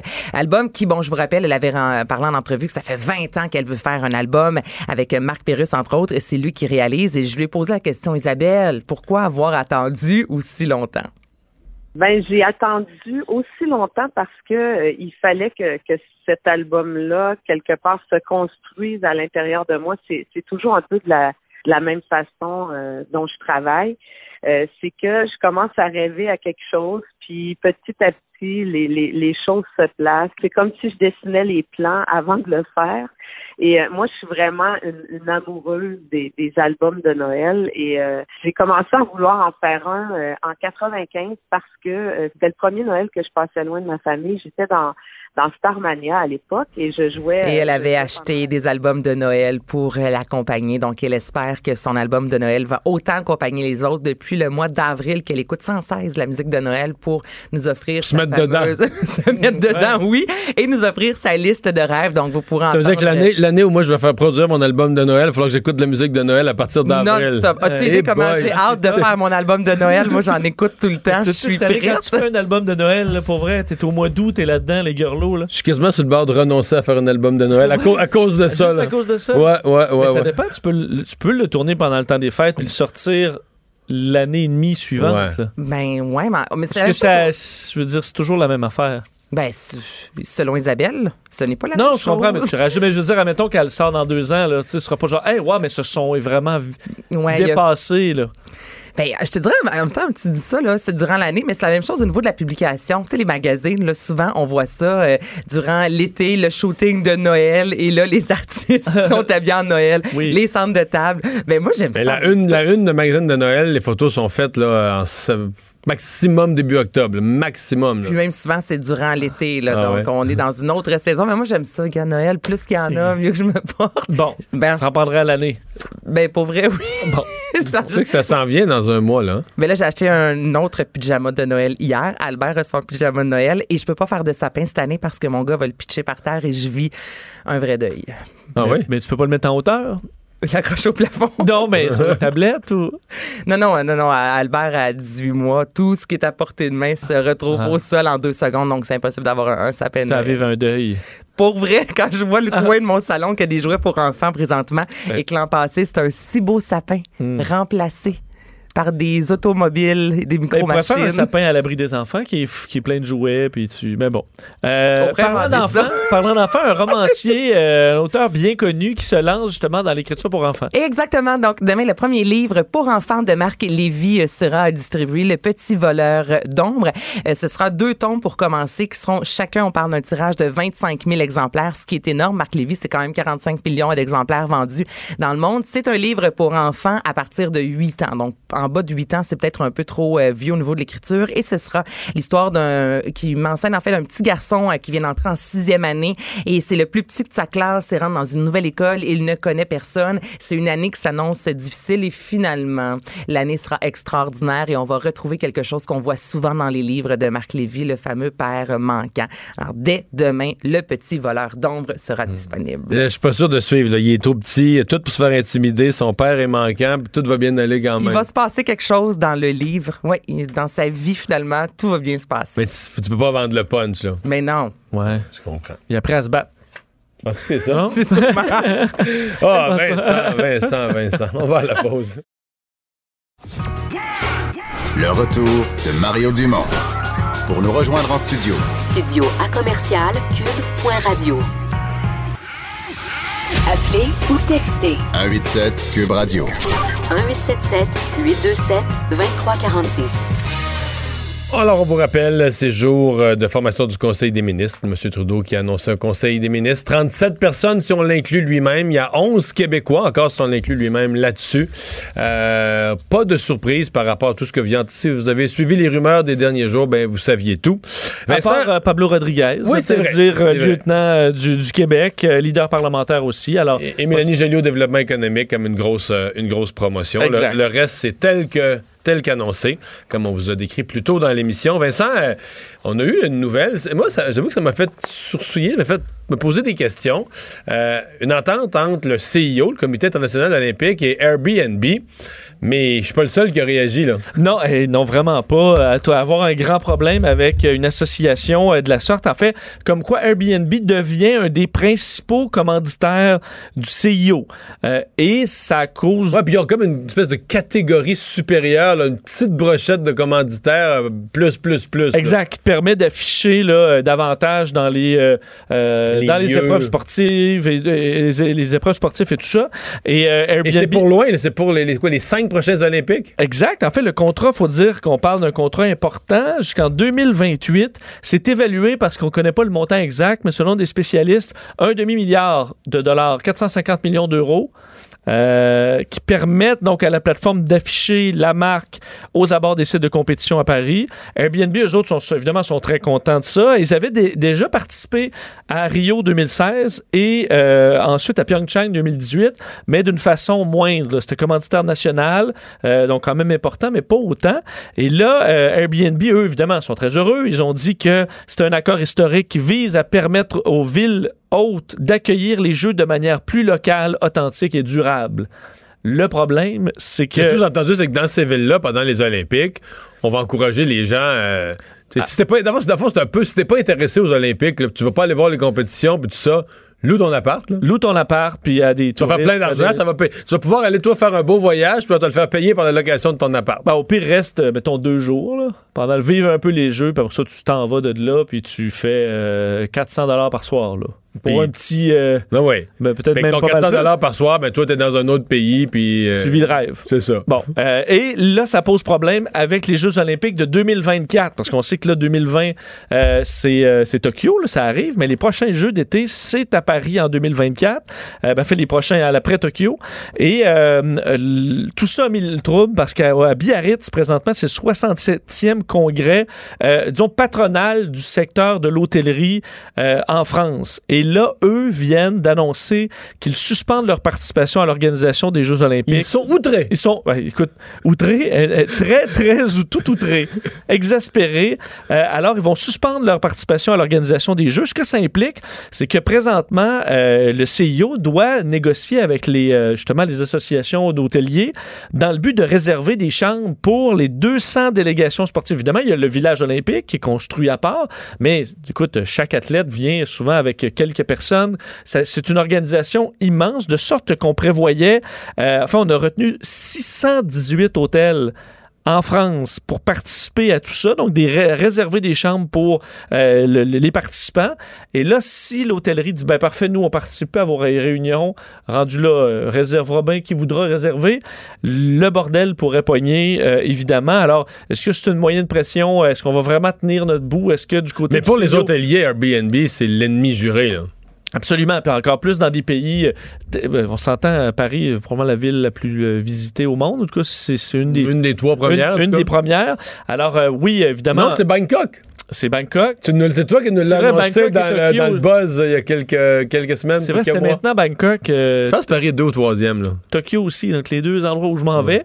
Mais euh, ben, Paris, donc, est quand même, on s'entend, très important et ça, on ça fait, selon eux, baisser les prix des hôtels. Surtout que selon eux, parce qu'il y a quand même une, je veux dire, maintenant des cadres légaux pour euh, Airbnb Mhm. dans plusieurs endroits du monde, mais selon les- l'association des hôteliers, on dit qu'Airbnb ne respecte pas les règles, euh, garde des annonces litigieuses sur le site, dépasse les locations de durée de 120 jours par an, euh, ne déclare pas un paquet de choses. Alors, selon eux, c'est des voyous. Et comme les athlètes qui se dopent et qui trichent devraient être exclus du processus, alors c'est comme ça qu'on voit Airbnb. Mais on s'entend, c'est un face-à-face de géants qui Ouais, risque ouais. de se reproduire dans le futur. Mais tu sais, moi, je suis le client là-dedans. là. Puis Oui. euh, j'ai utilisé les deux dans ma vie en masse. Moi, j'utilise toujours un peu les deux. C'est ça. Puis c'est une belle combinaison. Quand- Pour un soir, mettons, je voyage pour un soir, ça vaut pas la peine de prendre un appart. Parce que le temps de s'installer, t'es mieux de rester à l'hôtel. Mais dès que c'est plus qu'un soir, mais là, quand j'ai voyagé en famille avec les trois enfants, là, un appartement, c'est mieux, mais là, une Mais quand t'as besoin de- ou même à la campagne, une petite maison, c'est mieux, mieux, mieux, mieux, mieux, mieux. Là. Quand t'as besoin d'une petite cuisine, là, Ben puis de, oui, de- l'hôtel, ça bouffe, coûte tellement cher. Le déjeuner le matin, tout le monde se lève pas à même heure. Tu sais, mettons dans une chambre d'hôtel, là. Mettons les enfants se lèvent pas à la même heure. T'es, pogné. Là, une fois qu'il y en a un qui est élevé, il faut qu'il réveille les autres, il va aller déjeuner. Là, il y en a un autre qui ronfle encore. Tu sais, c'est- dans une maison, t'as pas ces contraintes-là. Tout ça pour dire que ce qui m'a frappé davantage, mettons, au cours des deux dernières années, c'est le prix. Puis cet été, ben, l'été passé, ça fait déjà quelques mois, mais un voyage qu'on a organisé. Il y a un moment où j'ai dit, on, va prendre l'hôtel. Mais là, les prix, je capotais, là. Je veux dire, euh, nous, à cinq, mettons, on est les cinq membres de la famille, ça prend, deux chambres. Oui. Mais là, mettons, deux chambres, deux soirs, là, à 500 pièces. Puis là, je pas, je- je- pas des gros hôtels, pas des Ritz-Carlton. L'hôtel ordinaire. là. Mais en même temps, tu veux pas qu'il soit en banlieue, là, que t'es même plus capable de te rendre en ville. Non, tu veux t'es en être vacances, un peu d'être- situé autour, que tu peux marcher, te rendre à des lieux. Des petites chambres ordinaires, 500 pièces ramenant en canadien. Fait que là, si t'as loué deux, deux chambres, deux soirs, 2000 pièces. Là, tu te revires. J'ai regardé ce qu'Airbnb m'offrait, mettons, pour euh, moins de la moitié, là, pour 700-800, là, pour loger cinq personnes deux soirs. Vincent, là, des appartes, là, magnifiques, là. Tout le, monde, de- tout, le monde a son, tout le monde a son lit, des salles, trois, deux, trois salles de bain, situées magnifiquement. Fait que là, tu te dis, objectivement, là, tu ferais l'offre, là. Ceci à 2000, ceci, mettons, à 800. Je vois pas qui prend, à moins vraiment de, de mes hôtels, là, maladivement ou irrationnellement. Je vois fait que, à mon avis, les hôtelleries, ont- les hôteliers, pardon, ont un vrai, un vrai problème de compétition, là, tu sais. C'est-à-dire qu'il va falloir qu'ils baissent leur prix. Ou sinon, s'ils sont tous pleins, s'ils sont tous pleins. S'ils peuvent charger 2000 puis que ça- c'est plein, ben parfait, ça veut dire que ça de va nous bien. écœurer avec la concurrence d'Airbnb qui se taise puis qui laisse passer, là. C'est ça mon point. Mais les choses vont probablement se stabiliser parce que tu vois, moi je vais au Japon la semaine prochaine et c'est que des hôtels parce que au Japon, euh, je sais pas du tout, je connais pas les secteurs, je vais être content d'avoir des conseils, je prévois pas me, me faire à manger là-bas, Euh, donc j'ai pris que des hôtels, mais dans d'autres endroits ça va être alors tu regardes le marché puis tu choisis. Éventuellement ça va se ça va se Enfin, stabiliser. Mais donc, mais- au CIO, au CIO c'est euh, c'est la crise. Et Ben. finalement, parlons vite de M. Trump. Euh, euh, Aujourd'hui, c'était un témoignage de quelqu'un que si on s'était posé la question, mettons, il y a, il y a- il y a une semaine ou deux, on aurait dit ça devrait être un de ceux qui va défendre la version de Trump, qui va aller aux audiences sur son sur le- le- l'enquête sur sa destitution et qui va un peu défendre la version de Donald Trump. Un de ses gros donateurs, un républicain, quelqu'un que M. Trump a nommé comme ambassadeur euh, à l'Union européenne, euh, Gordon Sondland, mais ça n'a pas été ça du tout. Là. Euh, non, finalement, ça n'a pas viré comme ça pour Gordon euh, donc un, di- un diplomate proche de Donald Trump, ambassadeur des États-Unis auprès de l'Union européenne, un poste quand même, euh, quand même important.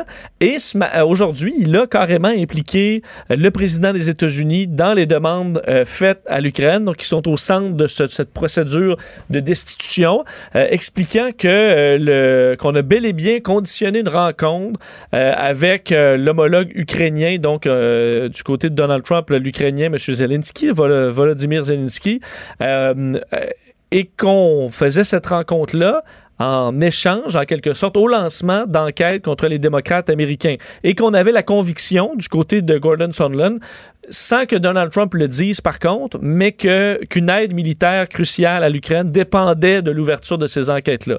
Alors, selon ce diplomate, quand même de haut rang, respecté, qui a été près de Trump, lui dit il y avait des rencontres en fonction de cette enquête-là. Et selon moi, ma conviction, c'est qu'il y avait une aide militaire qui était attachée à, à tout ça.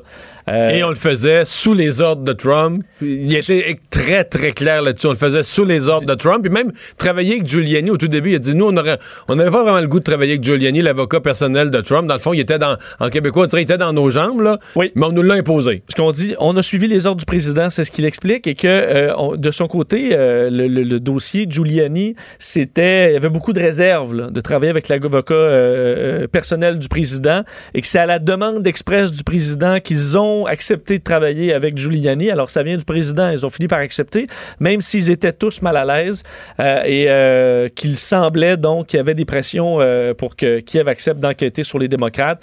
Alors ça a été un, disons, un, un passage assez remarqué à cette procédure de destitution qui va se poursuivre encore la semaine prochaine. Merci, Vincent.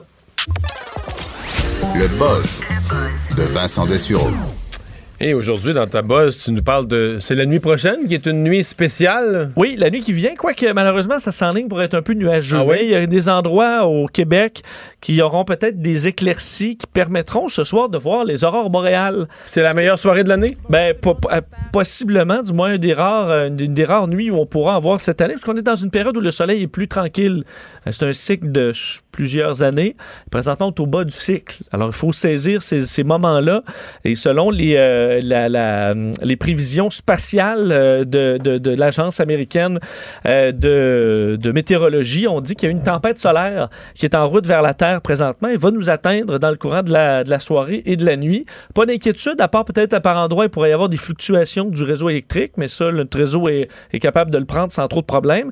Mais si Mais jamais- ça, c'est-tu. euh, mettons sur la Terre, ça veut-tu dire, parce que je prends toutes les régions, mettons dans le nord de la Scandinavie, le Norvège, Suède, où on en voit beaucoup, beaucoup. Oui. Est-ce que le même soir, eux vont en avoir, puis un peu plus tard l'Islande, puis un peu plus tard nous en Amérique du Nord? Ça ou- va dépendre de l'heure. Si eux, si ça tombe le jour ou la, et de la durée de la tempête. Là. Tu comprends? Parce que nous, on dit c'est entre 10h et PM et 1h du matin. Alors nous, ça tombe dans des belles heures euh, où l'observation est bonne, mais en général, Il fait pas froid de ce temps-ci, fait que s'asseoir sur une chaise longue pour regarder les aurores. c'est moins pire. c'est moins pire qu'en février. Ouais. Ben, non, je comprends qu'en été, c'est plus le fun. là. Oui. Mais là, c'est pas, il fait pas moins 25 non, Non plus. plus. Alors, entre 10h PM et 1h du matin, si jamais vous avez de l'éclaircie, surtout dans les régions, par exemple Côte-Nord, plus au nord, évidemment, plus vous êtes au nord, vous allez les avoir au-dessus de vous. Alors que même aux- au euh, nord des États-Unis, on pourra pour une rare fois, s'il fait beau encore, apercevoir là, vraiment à l'horizon. Mais est dans un quartier résidentiel, puis qu'il y a huit lampadaires. euh, vous verrez, vous- verrez absolument rien. Il faut vraiment pas. C'est pour ça que si on s'adresse davantage aux gens en région, euh, le plus au nord possible, mais là, ce sera peut-être même plus au-dessus de vous, alors que normalement, il faut vraiment regarder plein nord pour voir à l'horizon, mais là, ce sera de plus, plus haut dans le C'est ciel. sûr que si tu pars du centre-ville de Montréal, tu t'en vas à Mont-Laurier pour voir les aurores boréales, puis finalement t'arrives, c'est nuageux, t'es déçu un peu, là. Oui, c'est ça. C'est pour ça que Ça tombe mal. Encore, encore une fois, je m'adresse plus aux gens qui, mettons, ils peuvent juste sortir de chez eux, puis c'est là, là. Ouais. Hein, peut-être de jeter un coup d'œil. J'ai un ami qui chasse les aurores boréales. Ah oui? il, me dit, il me dit, quand les médias en parlent, il y en a jamais. Alors, euh, Tu veux le faire, tu veux le faire mentir aujourd'hui. peut-être, mais il faudra peut-être en- entrer en avion pour en voir parce que ça s'annonce euh, euh, nuageux, malheureusement. Le bruit est-il un polluant majeur? Oui, ben on parlait de la pollution lumineuse, mais la pollution sonore. Mais là, les aurores, c'est pas une pollution lumière. Ouais, les, tu Non, mais des pour- lampadaires. oui, ouais, ouais, nous de les Qui voir. nous empêchent de les voir. Je oui. comprends. Mais euh, l'Université de Belfast sort en demandant à ce qu'on entre dans la catégorie des polluants globaux majeurs, le bruit. Euh, ce qu'on n'inclut pas dans le bon, on parle souvent de pollution sonore, mais c'est pour le confort. Mais eux disent que ça, euh, ça cause des problèmes dans le- la population animale beaucoup plus grande qu'on le pensait. On pense par exemple aux baleines là, qui entendent les bruits des moteurs, qui peut les, ou des, euh, des chauves-souris qui peuvent euh, voir leur. Ils n'entendent pas, ils ressentent des vibrations. Ça, ouais. mais le ça, sonore ça mêle leur sonore. et, ouais. et- et ils peuvent pas capter les mouches à la même vitesse, mais il semble qu'il y ait beaucoup plus d'espèces qui sont troublées par le son qu'on le pensait. En Mais fait, quel dit- bruit, mettons, quel bruit on veut Bon, s'attaquer? on dit bruit de, de, de centres urbains donc déjà il y a un bruit là, mais Ouais, autant mais là, les... c'est pas facile, une ville de 2 millions d'habitants, arriver et faire tchou. pas réveiller les chauves-souris. Non, mais je vais t'expliquer après, OK, où on en est. Parce qu'il y a ça, centre urbain, les avions qui volent euh, au-dessus de nos têtes, Ça, tu vois, ça fait. Tu sais, je veux pas ramener l'environnement dans tous les sujets, là. Oui. Mais tu sais qu'il y a des sacs à vidange, ça fait moins de bruit que le recyclage, là. qui déboule du, du bac. fait qu'il en faut du Ah. bruit. Si on veut sauver notre planète, il va falloir un peu de bruit, là. C'est un gros bac avec des remplis de bouteilles vides. Bing, bing, fait bang, plus de bruit que. Comme un petit sac, sac il de fait, vidange. il fait. Écoute, c'est pas faux ça, et les, navires dans l'océan. Alors, semble que ça, ça trouble une majorité d'espèces selon eux, plutôt qu'une minorité qui sont très troublées par ça. C'est une majorité qui le sont. Et euh, on devrait donc inclure de plus en plus dans nos façons de faire euh, euh, une réglementation de bruit. Souvent, on va le faire pour les humains seulement, des industries et tout ça, pour limiter le bruit. Mais là, pour ne pas déranger les animaux aussi et les laisser faire leurs affaires, c'est, ce serait important d'y voir. Là, je sais que je te, sens. Mais mettons les animaux là, dans l'Amazonie. Là. Oui. Je suis convaincu, là, je peux aller souvent, là, mais qu'il y a un oiseau qui se réveille à 5, au lever du soleil à 6 h le matin. Les autres animaux, qu'est-ce qu'ils font avec ça, ce bruit-là? J'avoue que. J'avoue que tu Puis la SPCA fait rien, là. J'avoue que tu apportes un point parce que. Il y a des bruits dans la nature. Oui, puis dans la le vent, le vent fait bruisser les feuilles. Quel beau verbe. Oui, mais c'est vrai que dans la, la- la- particulièrement la jungle et tout ça, là, la forêt amazonienne, c'est du bruit partout tout le temps. là. Il y a du bruit partout. On parle pas si t'es proche d'une cascade, l'eau, c'est bruyant. Le tonnerre. Ouais. J'avoue que le vent, mais j'avoue que les, les oiseaux, c'est un problème. là. Faudra peut-être, c'est peut-être eux qu'il faut, euh, dont il faut s'occuper. Parce que, mais eux autres l'entendent peut-être plus, là. Non, je sais bien. Non, mais Mais un que- Hmm. char qui passe, ils l'entendent. Parce qu'ils ne sont pas habitués par- avec ce son-là. Ben, ils, s'habitueront. Bon. le travail et l'intelligence artificielle. Oui, bon, parce que euh, on sait beaucoup, enfin, depuis des années, on s'inquiète de l'automatisation, que ça va faire des, perdre des postes, surtout aux travailleurs de chaînes de montage et tout ça. Ça a été quand même le cas dans certaines industries. Mais euh, selon euh, des, des chiffres publiés aujourd'hui, on s'inquiète du fait que ce sera pas. Ben, on s'inquiète.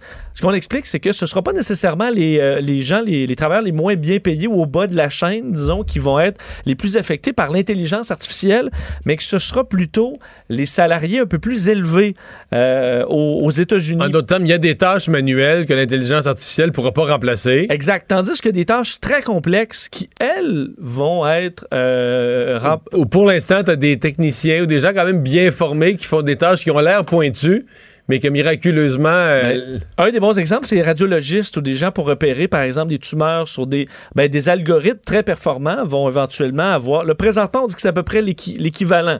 Il faut quand même compléter euh, toujours le travail de quelqu'un, un œil humain qui pourra voir, mais à un moment donné, avec une base de données infinie de scans et compagnie, l'ordinateur va, va te repérer tout, tout de suite. ben, plus tu, meurs, rapidement. cancéreux ici au poumon. Exact. euh, Ça ne veut voilà. pas dire qu'il n'y aura pas un humain qui va passer après, mais il y en aura probablement moins de ces humains-là en raison de l'aide technologique. Puis radiologiste, c'est tu, euh, tu, passes- tu donnes un exemple d'une profession qui est plutôt bien payée? C'est plutôt, c'est ben, au- c'est au-dessus de la moyenne qui est de 40 quelques mille. Oui. C'est au-dessus.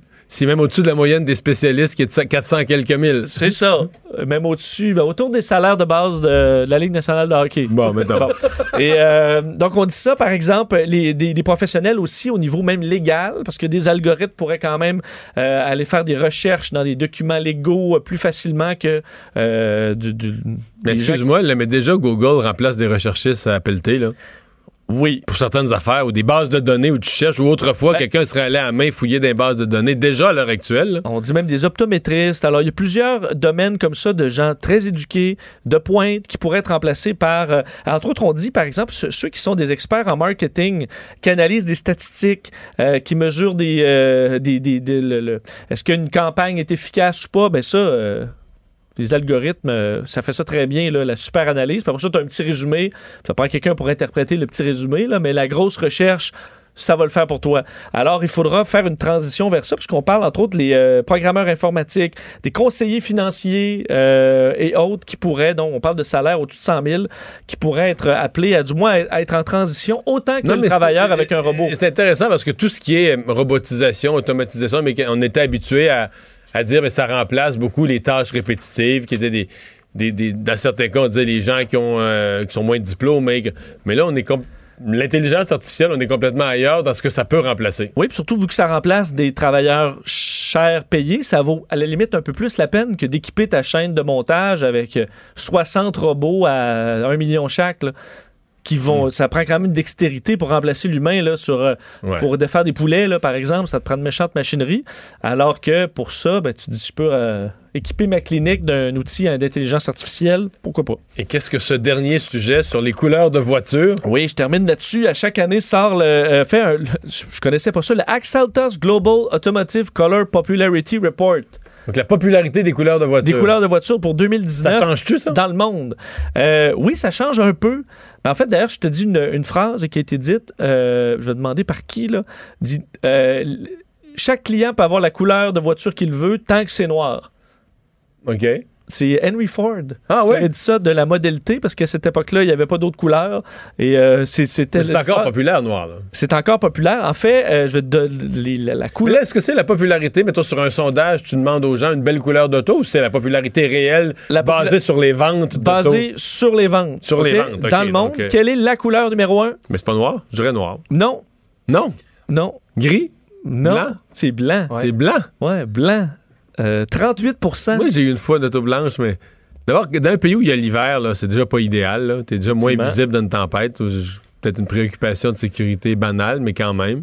Euh, mais c'est quand même blanc numéro un. Peut-être Ah oui, blanc numéro un. des compagnies de location, peut-être aussi, qui aident à ça, mais écoute, c'est rendu toutes les couleurs. Ensuite, c'est noir à 19% Ensuite, gris à 13% Alors, on parle de couleurs. euh, en fait, les premières, là, c'est blanc, noir, gris et argent. Alors, on n'est pas dans le, la folie là, là. Ça représente ces quatre couleurs-là, 80% des véhicules vendus. Ah oui. Alors, ceux qui ont des véhicules toutes de les couleur. couleurs, c'est 20 de- de- Tout le partage entre des vraies couleurs, c'est 20 là. L'arc-en-ciel au complet, c'est 20% seulement des, euh, des voitures. Puis dans les couleurs, là, si tu passes toutes les gris de charcoal, tu quand est-ce que t'as la première vraie couleur, c'est-tu rouge? Ben, ça dépend d'où on se place. Euh, au- c'est le bleu, de ce que je comprends, aux États-Unis, qui est le plus populaire ensuite.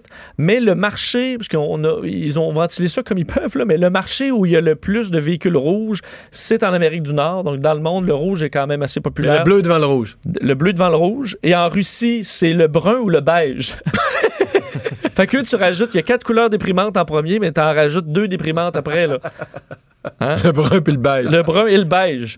Euh, alors, c'est. c'est- Et euh, au- au- en Europe, eux font un peu différent. Ce n'est pas le blanc en premier, c'est le, c'est le gris maintenant.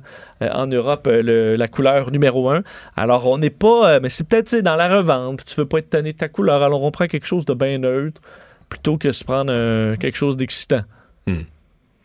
Ma blonde avait eu un deal pour un seconde main, un très bon achat d'ailleurs qu'elle a eu. Mais il était turquoise. Je peux- Oh! j'ai- à aucun moment, je l'ai senti vraiment, tu sais, que. Couleur. Ça prenait vraiment un bon deal. Oui, oui, c'était bon- bonne qualité de véhicule, bon rapport qualité-prix, ça répondait à tous les besoins. C'était parfait, là. Mais turquoise, j'ai jamais senti que c'était son. J'ai été pris avec deux véhicules sur des années vert forêt parce que c'était des Ouais. secondes mains aussi. Et brun, là. Civic brun 89, mais ça, j'avais pas payé ça cher. Ouais. Mais c'est. Effectivement, rendu dans l'usager, tu choisis pas nécessairement en fonction Ouais, de la couleur. T'es moins pointilleux sur la couleur. Merci, Vincent. Les têtes enflées. Voici Master Bugarici.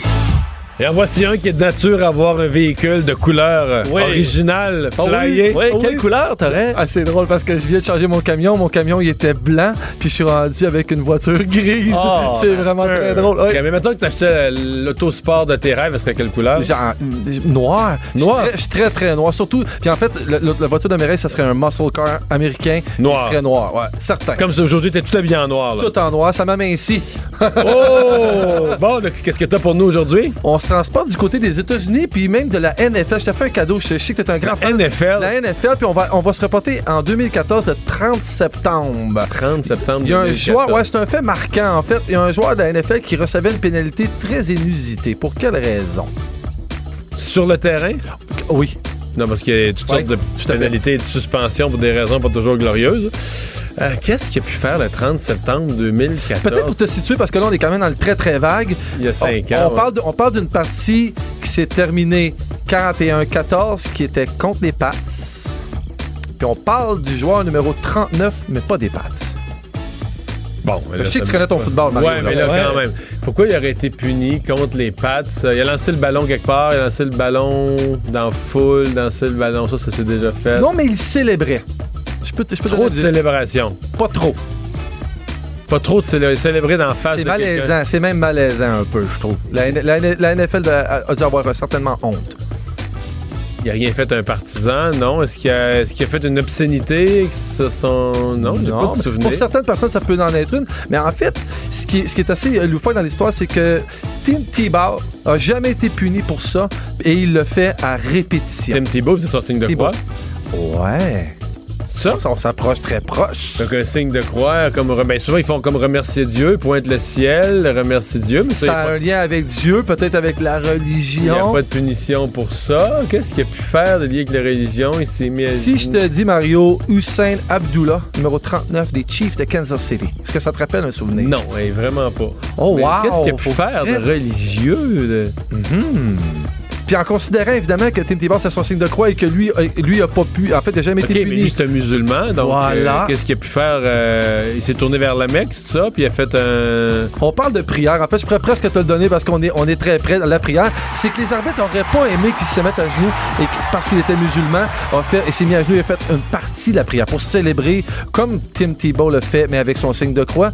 Et les arbitres lui ont donné une pénalité. Tu sais de combien de verges? 15 verges. 15 verges. Alors que Tim Tebow faisait ça régulièrement. Le- la- une heure après, il y a Mike Pereira, qui était un ancien euh, arbitre très, très célèbre, qui a tweeté tout de suite que ça avait aucun bon sens. Puis une heure après, évidemment, Mais- la NFL a dû renchérir et dire euh, ça se peut pas, ça n'a pas de bon Donc sens. cette pénalité-là ne fut plus donnée par la suite. Mais la partie était terminée. Pourquoi ça revient dans l'actualité aujourd'hui? Parce que ça me tentait de te défier que ton football, t'es trop fort.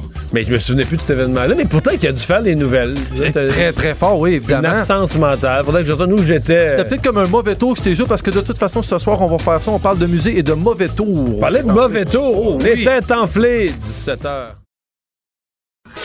Le retour de Mario Dumont, l'analyste politique le plus connu au Québec. Cube Radio. Autrement dit. On est de retour pour vous parler de ces fermetures chez Rona. 12 magasins au Québec, 34 au total au Canada. Jean Boulet, ministre du Travail, de l'Emploi et de la Solidarité sociale et député de Trois-Rivières, est avec nous. Euh, bonjour, M. Boulet. Bonjour, M. Dumont, comment ça va? Ça va bien, vous, vous êtes comme un peu, euh, c'est pour ça que j'étais content de vous parler, doublement touché, parce que vous êtes ministre du Travail, des mises à pied, ça vous concerne, mais en même temps, vous êtes au cœur d'une région qui, qui est particulièrement touchée par les fermetures aujourd'hui, là. Oui, effectivement, il y, a, il y a- il y a plusieurs magasins, non seulement à Mauricie, mais au centre du Québec. Donc, il y a plusieurs salariés affectés. Puis, euh, c'est certain, M. Dumont, que mes premières pensées vont aux familles puis aux, aux travailleurs qui sont qui vont faire l'objet de ce licenciement. Euh, on arrive à la période des fêtes, donc, mais je veux lancer un message euh, d'accompagnement à ces personnes-là. Euh, vous savez, dans le contexte de ma grande corvée, on a identifié beaucoup de postes vacants dans toutes les régions affectées par la fermeture de ces magasins-là. Et dans le commerce de détail, il y a beaucoup de postes vacants et on va être en mesure d'entrer en communication avec eux. J'ai d'ailleurs donné instruction à mon équipe de communiquer avec les gens de Rona. Je veux avoir un avis de licenciement collectif conformément à la loi, euh, connaître l'identité et les titres d'emploi affectés pour qu'on puisse les réintégrer rapidement. Là, vous, vous utilisez un langage, peut-être les gens sont moins familiers. Moi, je sais ce que vous voulez dire, mais lorsque formellement un avis de licenciement collectif euh, est, est- est donné par une entreprise, comme ministre du Travail, ça enclenche des processus qui peuvent être utiles pour les travailleurs. Faut peut-être les expliquer, là. hein? Ah oui, absolument. Euh, quand on a cet avis-là d'un employeur qui fait un licenciement, ça nous permet d'identifier les titres d'emploi, les personnes visées, d'entrer en communication avec ces personnes-là, mettre en place éventuellement un comité d'aide au reclassement pour permettre leur retour au, marché du travail dans des délais raisonnables. Et c'est ça, ce message-là que je veux encore une fois redire. On va entrer en communication avec les personnes concernées, puis on va les aider. Mhm. Est-ce qu'il y a, dans votre région ou, dans les autres magasins, il y en a cinq dans votre région qui ferment? Euh, bon, il y en a évidemment, comme dans la ville de Trois-Rivières, des gens disent, mais il y a plusieurs concurrents. C'est une ville où il y a beaucoup de magasins de ce genre-là. Par contre, à d'autres, des villes plus petites, euh, je sais pas, moi, par exemple, à Bécancourt, Nicolet ou dans d'autres villes plus petites, parfois, il y a un seul commerçant du genre, et dans certains cas, il n'y en a pas du tout, c'est la seule quincaillerie qui ferme. Est-ce pensable que certaines soient rachetées, c'est-à-dire que les employés sauvent leur emploi parce qu'un acquéreur va se porter, euh, la changer de bannière, va se porter acquéreur du bâtiment et, du, commerce, l'idée de maintenir à cet endroit-là un, commerce du genre quincaillerie matériaux. Absolument. Il n'y a rien d'impossible. Nous, et puis avec mon collègue à l'économie et innovation, c'est sûr qu'on analyserait des formules euh, où il y a des personnes qui décident de reprendre les opérations puis d'assurer la survie du commerce. J'ai recensé, M. Dumont, 1000 postes vacants euh, de, reliés au commerce de détail. Donc, euh, c'est sûr qu'à Trois-Rivières, c'est plus aisé, c'est plus, c'est un marché qui est plus concurrentiel, mais dans des plus petites villes, comme à Saint-Tite, par exemple, euh, ça peut être un petit peu plus délicat, mais on sera ouvert à des formules qui permettront à certaines personnes peut-être de se porter acquéreur. On est ouvert. Euh, c'est un secteur qui est quand même important pour l'économie du Québec et de nos régions. La transaction, parce que ça nous ramène à ça, la transaction Rona, vous, vous arrivez au pouvoir, la transaction est déjà faite. Euh, bon, je sais que ça peut être facile de mettre tous les torts sur l'ancien gouvernement, mais si on essaie d'être de, pas trop politique, qu'est-ce qu'on craint des suites de cette transaction-là? Est-ce que vous avez l'impression, par exemple, que là, on a les mauvaises nouvelles sont finies ou euh, je sais que certains disent non, ça va continuer avec l'ose, il va en avoir d'autres mises à pied, puis c'est pas fini, ni au siège social, ni dans les fermetures de succursales. C'est pas fini. Qu'est-ce que vous pensez, vous? Ben, manifestement, c'est une entreprise qui est en mode de, restructuration. Euh, je peux pas anticiper, mais c'est sûr qu'on va être extrêmement alerte moi, de mon côté, euh, je me préoccupe beaucoup du sort des, des travailleurs puis des familles affectées et j'ai les outils pour les aider. Puis les comités d'aide vont être extrêmement utiles. Et on travaille beaucoup en équipe, hein, comme vous savez, M. Dumont, euh, le plus possible au sein de notre gouvernement. Et on va être euh, extrêmement attentif. Et je discutais avec mon collègue Pierre Fitzgibbon. Il va s'assurer que les garanties qui, euh, qui, euh, qui ont été convenues lors de la transaction entre Lowe's et Rona soient totalement respectées. Mais on les connaît même pas. c'est une entente fédérale qui est gardée secrète. On sait même pas c'est quoi les garanties. Même M. Legault, votre chef, aujourd'hui, avait l'air à dire, le premier ministre du ah. Québec a même pas l'air d'avoir eu accès à cette entente fédérale tellement elle est secrète. Là. Absolument. C'est effectivement l'information qui m'a été qui a été partagée. Euh, mais il faut quand même essayer de savoir ce qui était dans cette entente-là. Il faut essayer de protéger nos travailleurs et notre économie. Encore une fois, je ne veux pas faire euh, euh, du, euh, de l'étiquetage politique, là, mais euh, euh, vous êtes en mesure de juger de la qualité de la transaction qui a été faite. Puis, évidemment, on n'était pas au pouvoir à ce moment-là. Hmm. Ben, on va surveiller tout ça. Jean Boulet, ministre du Travail, merci de nous avoir parlé. Le retour de Mario Dumont. Parce qu'il ne prend rien à la légère. Il ne pèse jamais ses mots. Cube Radio. Chronique politique, euh, Gilles Barry qui est là. Bonjour Gilles. Salut Mario, ça va bien? Ça va bien. Euh, est-ce qu'on fait de la nostalgie? Est-ce qu'on est passéiste quand on reparle du fleuron que fut jadis Rona? Ouais, ça en, était un. J'écoutais Jean Boulet. Euh, euh, qui malheureusement a été frappé lui aussi dans sa région. Un Rona de 50, 50 euh, ans d'existence, celui de Saint-Tite, qui a probablement fourni tout et clous, payé deux par quatre pour construire le festival western que tu connais bien. Saint-Félix de Valois, Mario, dans mon comté, il y a un an, ils ont bâti un Rona flambant neuf. Ils annoncent aujourd'hui qu'ils vont le fermer. Alors, ça a des, des conséquences très importantes sur les, les communautés, sur les villages, dans les campagnes. Alors, il y en a 12 là, qui, prennent le bord d'ici le 30 janvier, mais moi, tu penses, Mario, puis c'est ça que je veux discuter aujourd'hui, il y a une grande responsable de ce grand fiasco. C'est l'ex-ministre Dominique Andelade, qui, en passant, se porte candidat à la chefferie du Parti libéral, qui s'est fait aussi ramasser aujourd'hui par la vérificatrice générale. c'est pas sa meilleure journée, là. C'est sa meilleure journée, oui, mais j'ai pas fini. Puis je vais te donner deux exemples, parce que moi, je pense que quand tu es ministre dans un gouvernement, puis ministre avec pas mal de responsabilités économiques, ben, tu dois être animé par de la conviction politique et de la vision puis de la volonté. Je vais te donner deux exemples.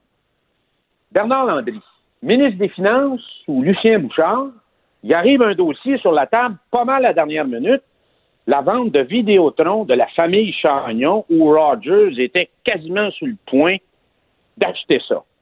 Que fait M. Landry? Une des familles, les plus, une des familles les plus riches au Canada, là, les propriétaires de, de Rogers.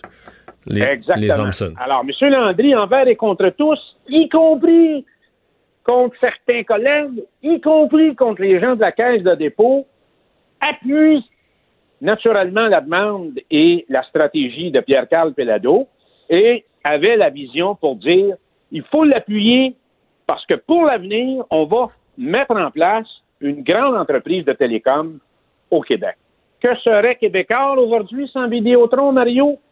Poser la question, c'est y répondre. Sans la téléphonie, le câble, la téléphonie cellulaire, l'Internet, les technologies et tout ce qui se développe là. Avec Elix, on arrive dans la maison intelligente puis on. Mettons, Mario, que pour Mme Andelade, M. Landry, c'est trop péquiste, l'exemple, c'est trop indépendantiste, c'est trop séparatiste. Elle, elle a dit il y a quelques semaines qu'elle voulait s'inspirer de M. Robert Bourassa dans sa campagne au leadership à la tête du Parti libéral du Québec. Alors, Mme Andelade devrait comprendre que M. Bourassa a été animé au début des années 70 par une grande conviction politique, Mario, une grande vision d'avenir et s'est battu, lui aussi, envers et contre tous, pour lancer le plus grand complexe hydroélectrique qui est devenu un des complexes d'énergie renouvelable les plus importants dans les Amériques aujourd'hui, qui est celui de la baie James et le complexe Lagrange. Alors, moi, j'invite Mme Andelade, pour s'inspirer, d'aller marcher sur la digue d'Alger 2, regarder les pas de géants, d'aller voir la photo de M. Bourassa et de s'inspirer de l'homme qui s'est battu avec beaucoup de détermination pour faire une grande réussite. Et, ça, M. Bourassa, moi, j'ai eu la chance, Mario, d'avoir eu une conversation avec lui, justement à la baie James, qu'il m'avait dit ça avait été un combat de tous les instants, à tous les jours, contre plein de monde, y compris de ses collègues qui étaient premiers ministres, ministres, pour être en mesure de faire arriver ça. Alors moi, je pense, Mario, que euh, c'est important d'interpeller Mme Andelade qui veut prendre la direction du Parti libéral, se tenir debout, tenir bon, tenir tête, Mais est-ce que- envers ouais. et contre tous. C'est une qualité qu'un responsable économique doit avoir. Mais Gilles, est-ce que tu penses qu'à l'interne, euh, je te parle des, des- de deux dossiers qu'on a, le Rona. euh, je peux continuer. Non, mais Rona, le rapport, le rapport de vérificateur général, de la vérificatrice générale, est-ce que tu penses que les libéraux dans le camp Cusson, là, qui vont lancer leur campagne dans trois jours, est-ce que tu penses qu'ils vont l'attaquer? Parce que c'est quand même des éléments de Dominique Anglade, mais c'est quand même aussi des éléments du bilan libéral. Est-ce qu'on va oser l'attaquer là-dessus? Moi, Mario, peut-être, puis j'espère, je trouve qu'on est faible, qu'on n'est pas assez exigeant vis-à-vis des chefs qui se lancent dans tous les partis politiques. Il faudrait regarder ce qu'ils ont fait dans leur vie. Ils ont-tu réalisé des choses?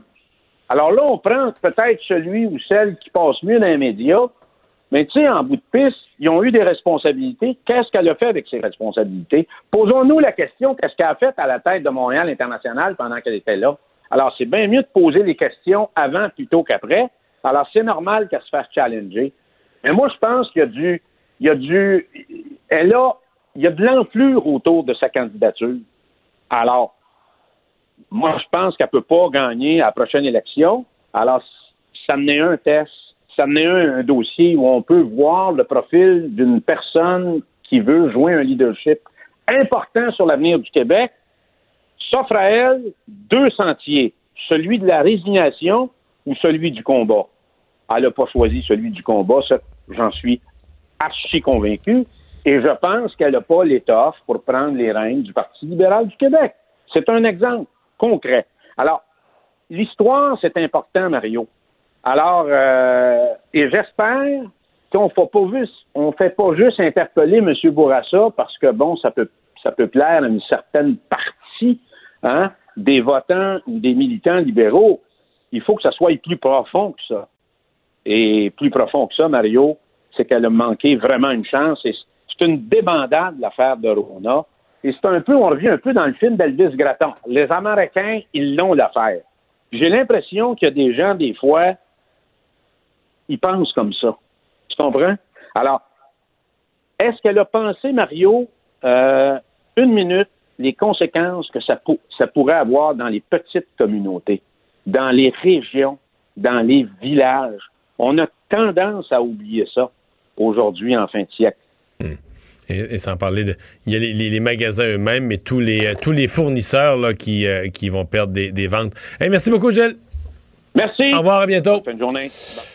Euh, bombe dans le monde du sport, euh, Vincent, et c'est avec ça qu'on va terminer notre émission. Euh, les euh, Maple Leafs de Toronto qui viennent de poser un geste d'éclat. Oui, congédie leur entraîneur-chef Mike Babcock. Quand même une grosse nouvelle dans le monde du, du hockey. Alors, on, via les réseaux sociaux où les Leafs se disent que, donc, annoncé par Brendan Shanahan, comme quoi Mike Babcock a été ben, relevé de ses fonctions. L'en- L'entraîneur, le- je veux pas me tromper, là, mais l'entraîneur le mieux payé, il y a un contrat de 5 millions, quelque chose comme ça. C'est l'entraîneur le mieux payé de la Ligue nationale de hockey. là. Ben, tu vois, il va être, à mon avis, remplacé par quelqu'un qui coûte moins cher. Oui. Parce que c'est Sheldon Keefe euh, qui prend sa place, lui qui dirige le- les Marlies de, euh, en Ligue américaine. Donc, je, je comprends pour le club école. Oui, le club école. Euh, et, mais il a amené cette équipe-là à, la- à gagner la Coupe Calder en Mais là, les, 2018. les Maple Leafs, qui étaient quand même une équipe compétitive cette année, disait-on, pour la Coupe Stanley, en tout cas, on l'espérait. Là, ils viennent d'en perdre 6 de suite.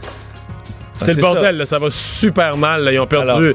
J'ai sorti de 601 contre les Pingouins euh, samedi, puis hier, ils ont perdu contre Las Vegas. Alors, ils vont chercher un plus jeune euh, qui euh, présentement vit des succès, mais en Ligue inférieure. Est-ce que ce sera des succès en Ligue nationale? Ben, c'est ce qu'on verra. À suivre. Merci à vous d'avoir été là. À demain, 15h.